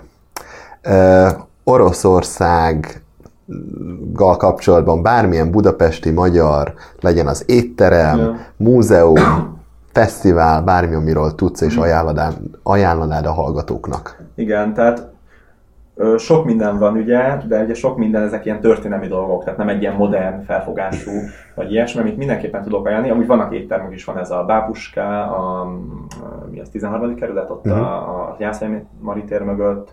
Ö, Milyen Van. az orosz kaja? olyan, hogy a magyaroknak jó, mert, mert ismerős egy picit, ismerős, de egy picit más. Tehát ugye, mit tudom én, átmegyünk Olaszországba, ott azért így nagyon más a kaja, pedig ilyen közel van, de az orosz kaja nyilván a történelem miatt is, meg úgy, a, hogy mit lehet termelni nálunk, meg az oroszoknál kicsit hasonlít. ezért hasonló. Ami ismert ez a borcs, meg a síleves, sok halat esznek, uh-huh. nagyon sok halat esznek, ugye rengeteg folyó, meg tenger, meg tó van, tehát így ingyenes és jó minőségű a hal. Ö, nagyon sok gabonát, rengeteg gabonát, ezek a kásák, meg amit tudom, hogy micsoda, rengeteg teát, ami sajnos neki kicsit nehéz, az a minőségi hústermesztés, tehát hogy így a vega kaják, vagy nem vega szándékosan, de hogy halas, meg mit tudom én, egyéb ilyen természetes kaják, azok jók, a hús sajnos nem olyan jó minőségű. Uh-huh. Ö, Szóval hát nekem tetszik, nem annyira különleges a magyar kajához képest ezt akarom kihozni, hogy nagyon könnyű bemenni, és valami finomságot találni, ami, ami egyébként ismerős itthon, és még szinte az ízvilága is, is olyan elég elmenni amúgy Kievbe, ugye Kiev, Odessa, ezek ilyen hát nagyon jó, ez egy politikai kérdés, hogy azért elég orosz városok, tehát oroszul beszélnek az emberek, és orosz kajákat esznek az emberek, kicsit több kaporral, ugye ez az ukrán konyha, uh-huh. az oroszok ezzel viccelnek, és ott meg lehet ezt kóstolni, ugye nem kell vízum, baromi olcsó oda repülni, tehát hogy ezt itt tudom ajánlani. Szuper. És ezen kívül, kaján Aha. kívül? van egy nagyon jó, igen, talán ez a legjobb, amit tudok mondani, egy orosz színházi társulat, amit itt élő oroszok, jellemzően két nyelvűek, sőt két állampolgár, kettős állampolgár oroszok csinálnak, Facebookon rajta lehet keresni, nem tudom pontosan idézni, de beírjátok, hogy magyar-orosz vagy orosz-magyar színház, vagy magyar budapesti orosz színház. Vagy elküldöd nekem, és, és mi berakjuk a show notes-ba.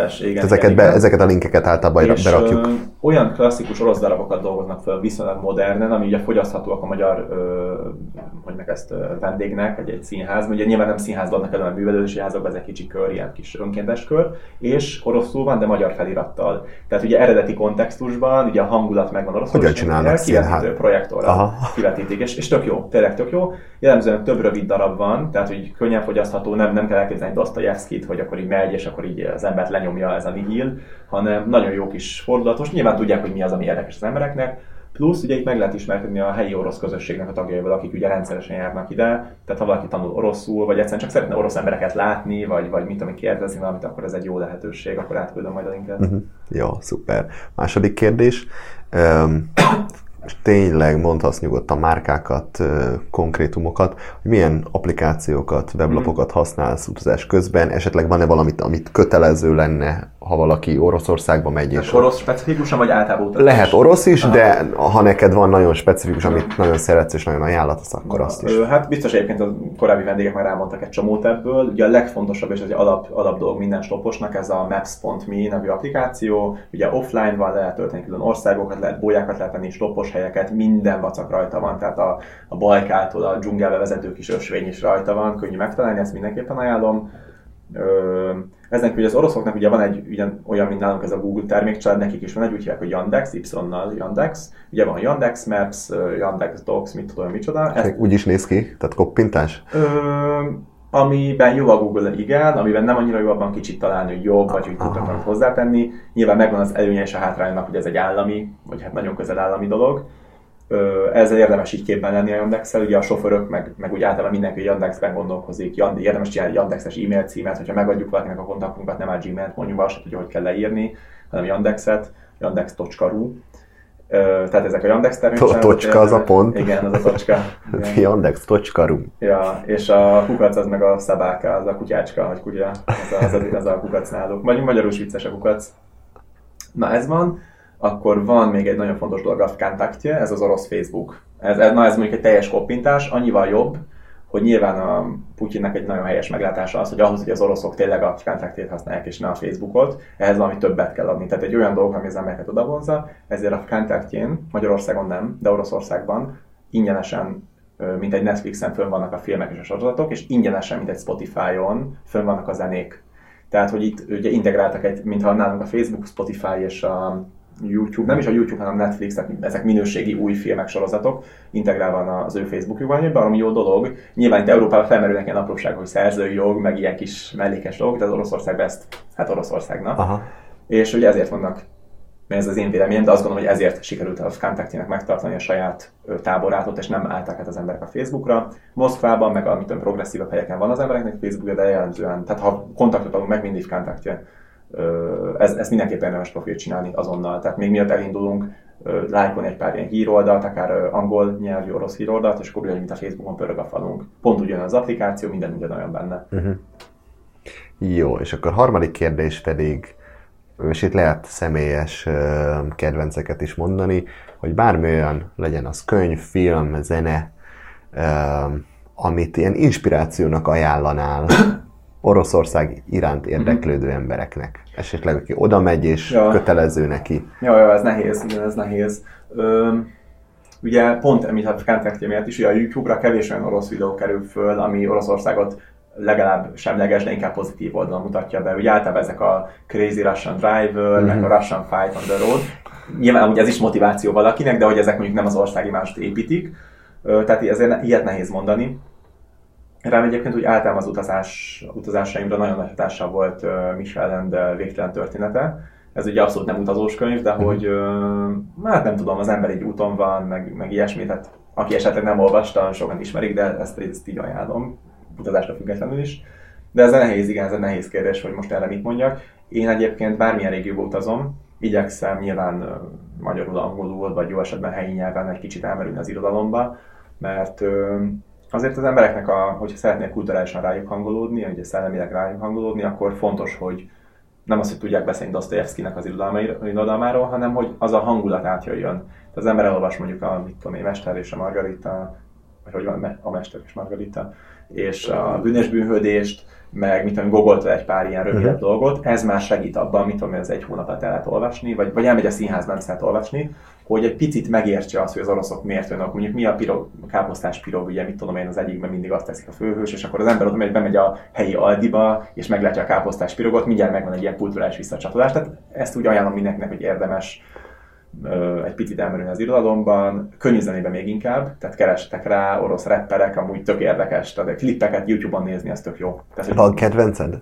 Ja, ja, ja, van egy pár, nagyon szeretem. Noise, MC Noise, uh-huh. uh, mit tudom én, ki van még. Most a Feduk náluk a nagy, most nyár, nyáron a Feduk volt a, mit tudom én, helyi Well, hello, á, nem, az kicsit erős. Aha. Uh, helyi halott pénz, ez az, a helyi halott pénz, a Feduk, akkor van Dima Bilán, ez a helyi Ákos, uh, tehát, hogy megvannak ugye ezek a, a stílusoknak a megfelelő képviselő. Érdemes tényleg, ugye, hogyha az orosz nyelvet nem értjük, akkor ugye videóban nézzük, mert, mert érdekes, hogy hogy közelítik meg, tehát, hogy ez a hogy meg ezt kontemporári a kor, kortás, igen, kortás, kortás, kortás, ilyen progresszív videózás, hogy mit gondolnak a világról. Ugye nálunk is Európában, vagy akár az USA-ban egy stílus, hogy, hogy akkor hogy jelenítünk meg egy videóklipben egy repszámot náluk is van, és érdemes megnézni, mennyire más, tehát hogy mik, mik vannak benne, nagyon vicces. De nem akarják Amerikát koppintani? Tehát nem ugyanez, hogy mutassuk, hogy... Ja, de persze, főleg a rapperek persze megvan ez, de hát a maga a közeg, tehát nem tudják nyilván, mert ők nem Kaliforniában élnek, hanem Moszkva külvárosában. Uh-huh. Ugye eleve náluk ezek a telep, ez a telepkultúra, meg hát sehol a világon nem annyira fejlett, mint az USA-ban, tehát kicsit gagyikább, kicsit viccesebb, de, de így fogyasztható, élvezhető. Van egy Burrito nevű srác, akinek így van egy pár jó klip, ő a tojás témája körül forog, így érdemes megnézni, tojásról szólnak a számai és a klipjei. Tehát ilyen, ilyen a világon nincsen, de nem rossz. Hát meg ezek a, az a perestroika időből, a Szovjetunió és a modern Oroszország közötti időből ott is olyan zenék vannak, ez az orosz mulatós, a klip is olyan, tehát hogy ugye nyilván nem volt szegényeknek na ezt újra kezdem, hogy nyilván nem volt nekik olyan jó kamera, vagy olyan jó lehetőségeik, vagy akár a szellemi háttér ugye a művészethez, és akkor hát így sikerült, de hogy ez manapság már azért történelmi értéke van. Uh-huh hogy na mindegy. Szóval és őket meg lehet találni YouTube-on is. Persze, simán. Akkor ezeket ugyanúgy berakjuk. Is, vagy latin betűkkel is. Mhm. Ezeket ugyanúgy berakjuk a show notes-ba, és akkor ti is meg tudjátok ja. nézni, hallgatni, illetve még nem tudom, hogy ez sikerül-e, de lehet, hogy az egyik számot még ide is berakjuk elköszönésnek ja, ú, ennek a podcastnak a végén, és akkor nem is kell sehova menni, hanem a hallgatók kapnak egy Jó, uh, veretőst. Igen, egy veretőst ide a, ja. a, egyedül a jogi kérdések, de lehet, hogy keresünk egy olyat, amelyiknek. Meg hát Oroszország. meg hát Oroszország, és azt mondjuk, hogy na hát, ez belefér. Ja. Én nagyon szépen köszönöm. Na, köszönöm is a meghívást. Nagyon élveztem. Magam. Ja, ja, Én nagyon élveztem, és hát remélem, remélem hogy el is jutok egy uh, képvetítős előadásodra is, is, meg hát a jövőben is majd a többi, többi élményedről is hallok majd. Jó, keep in touch. Köszönjük szépen. Köszönjük szépen. Ennyi fért a mai adásunkba, de még mielőtt elköszönök, szeretnék pár hasznos információt megosztani veletek a műsorról és az egyes epizódokról. Az első és legfontosabb, hogyha tetszett az adásunk, akkor iratkozzatok fel ránk és kövessetek minket, hogy ne maradjatok le a következő interjúkról sem. Ezt különböző podcast platformokon tehetitek meg. Fent vagyunk például az Apple készülékek beépített podcast alkalmazásán, de ott vagyunk Soundcloudon és YouTube-on is. És ha már a YouTube-nál tartunk, és te is például YouTube-on hallgattál minket, akkor biztatnálak arra, hogy próbáld ki valamelyik telefonos alkalmazást, akár Apple, akár Android vagy más device-on. Az előbb felsorolt helyeken természetesen a korábbi epizódokat is vissza tudjátok hallgatni. Az interjúk alatt elég sok hasznos információ hangzik el, legyen ez akár konkrét név, helyszín, de akár weblapok, könyvek és filmcímek is. Ezeket mi összegyűjtjük és megosztjuk minden epizódnak a leírásában. Ha velünk szeretnétek kapcsolatba kerülni és bármi kérdést, javaslatot küldeni, akkor ezt több formában is meg tudjátok tenni. Egyrészt van egy e-mail címünk, ez a hellokukac.stereotrip.hu illetve ott vagyunk nagyobb social média csatornákon is, Instagramon és Facebookon. Facebook oldalunkat például azért is érdemes követni, mert minden adáshoz kapcsolódóan van egy játékunk. Új epizódokkal két hetente kedden jelentkezünk, addig is jó utazást mindenkinek, és sziasztok!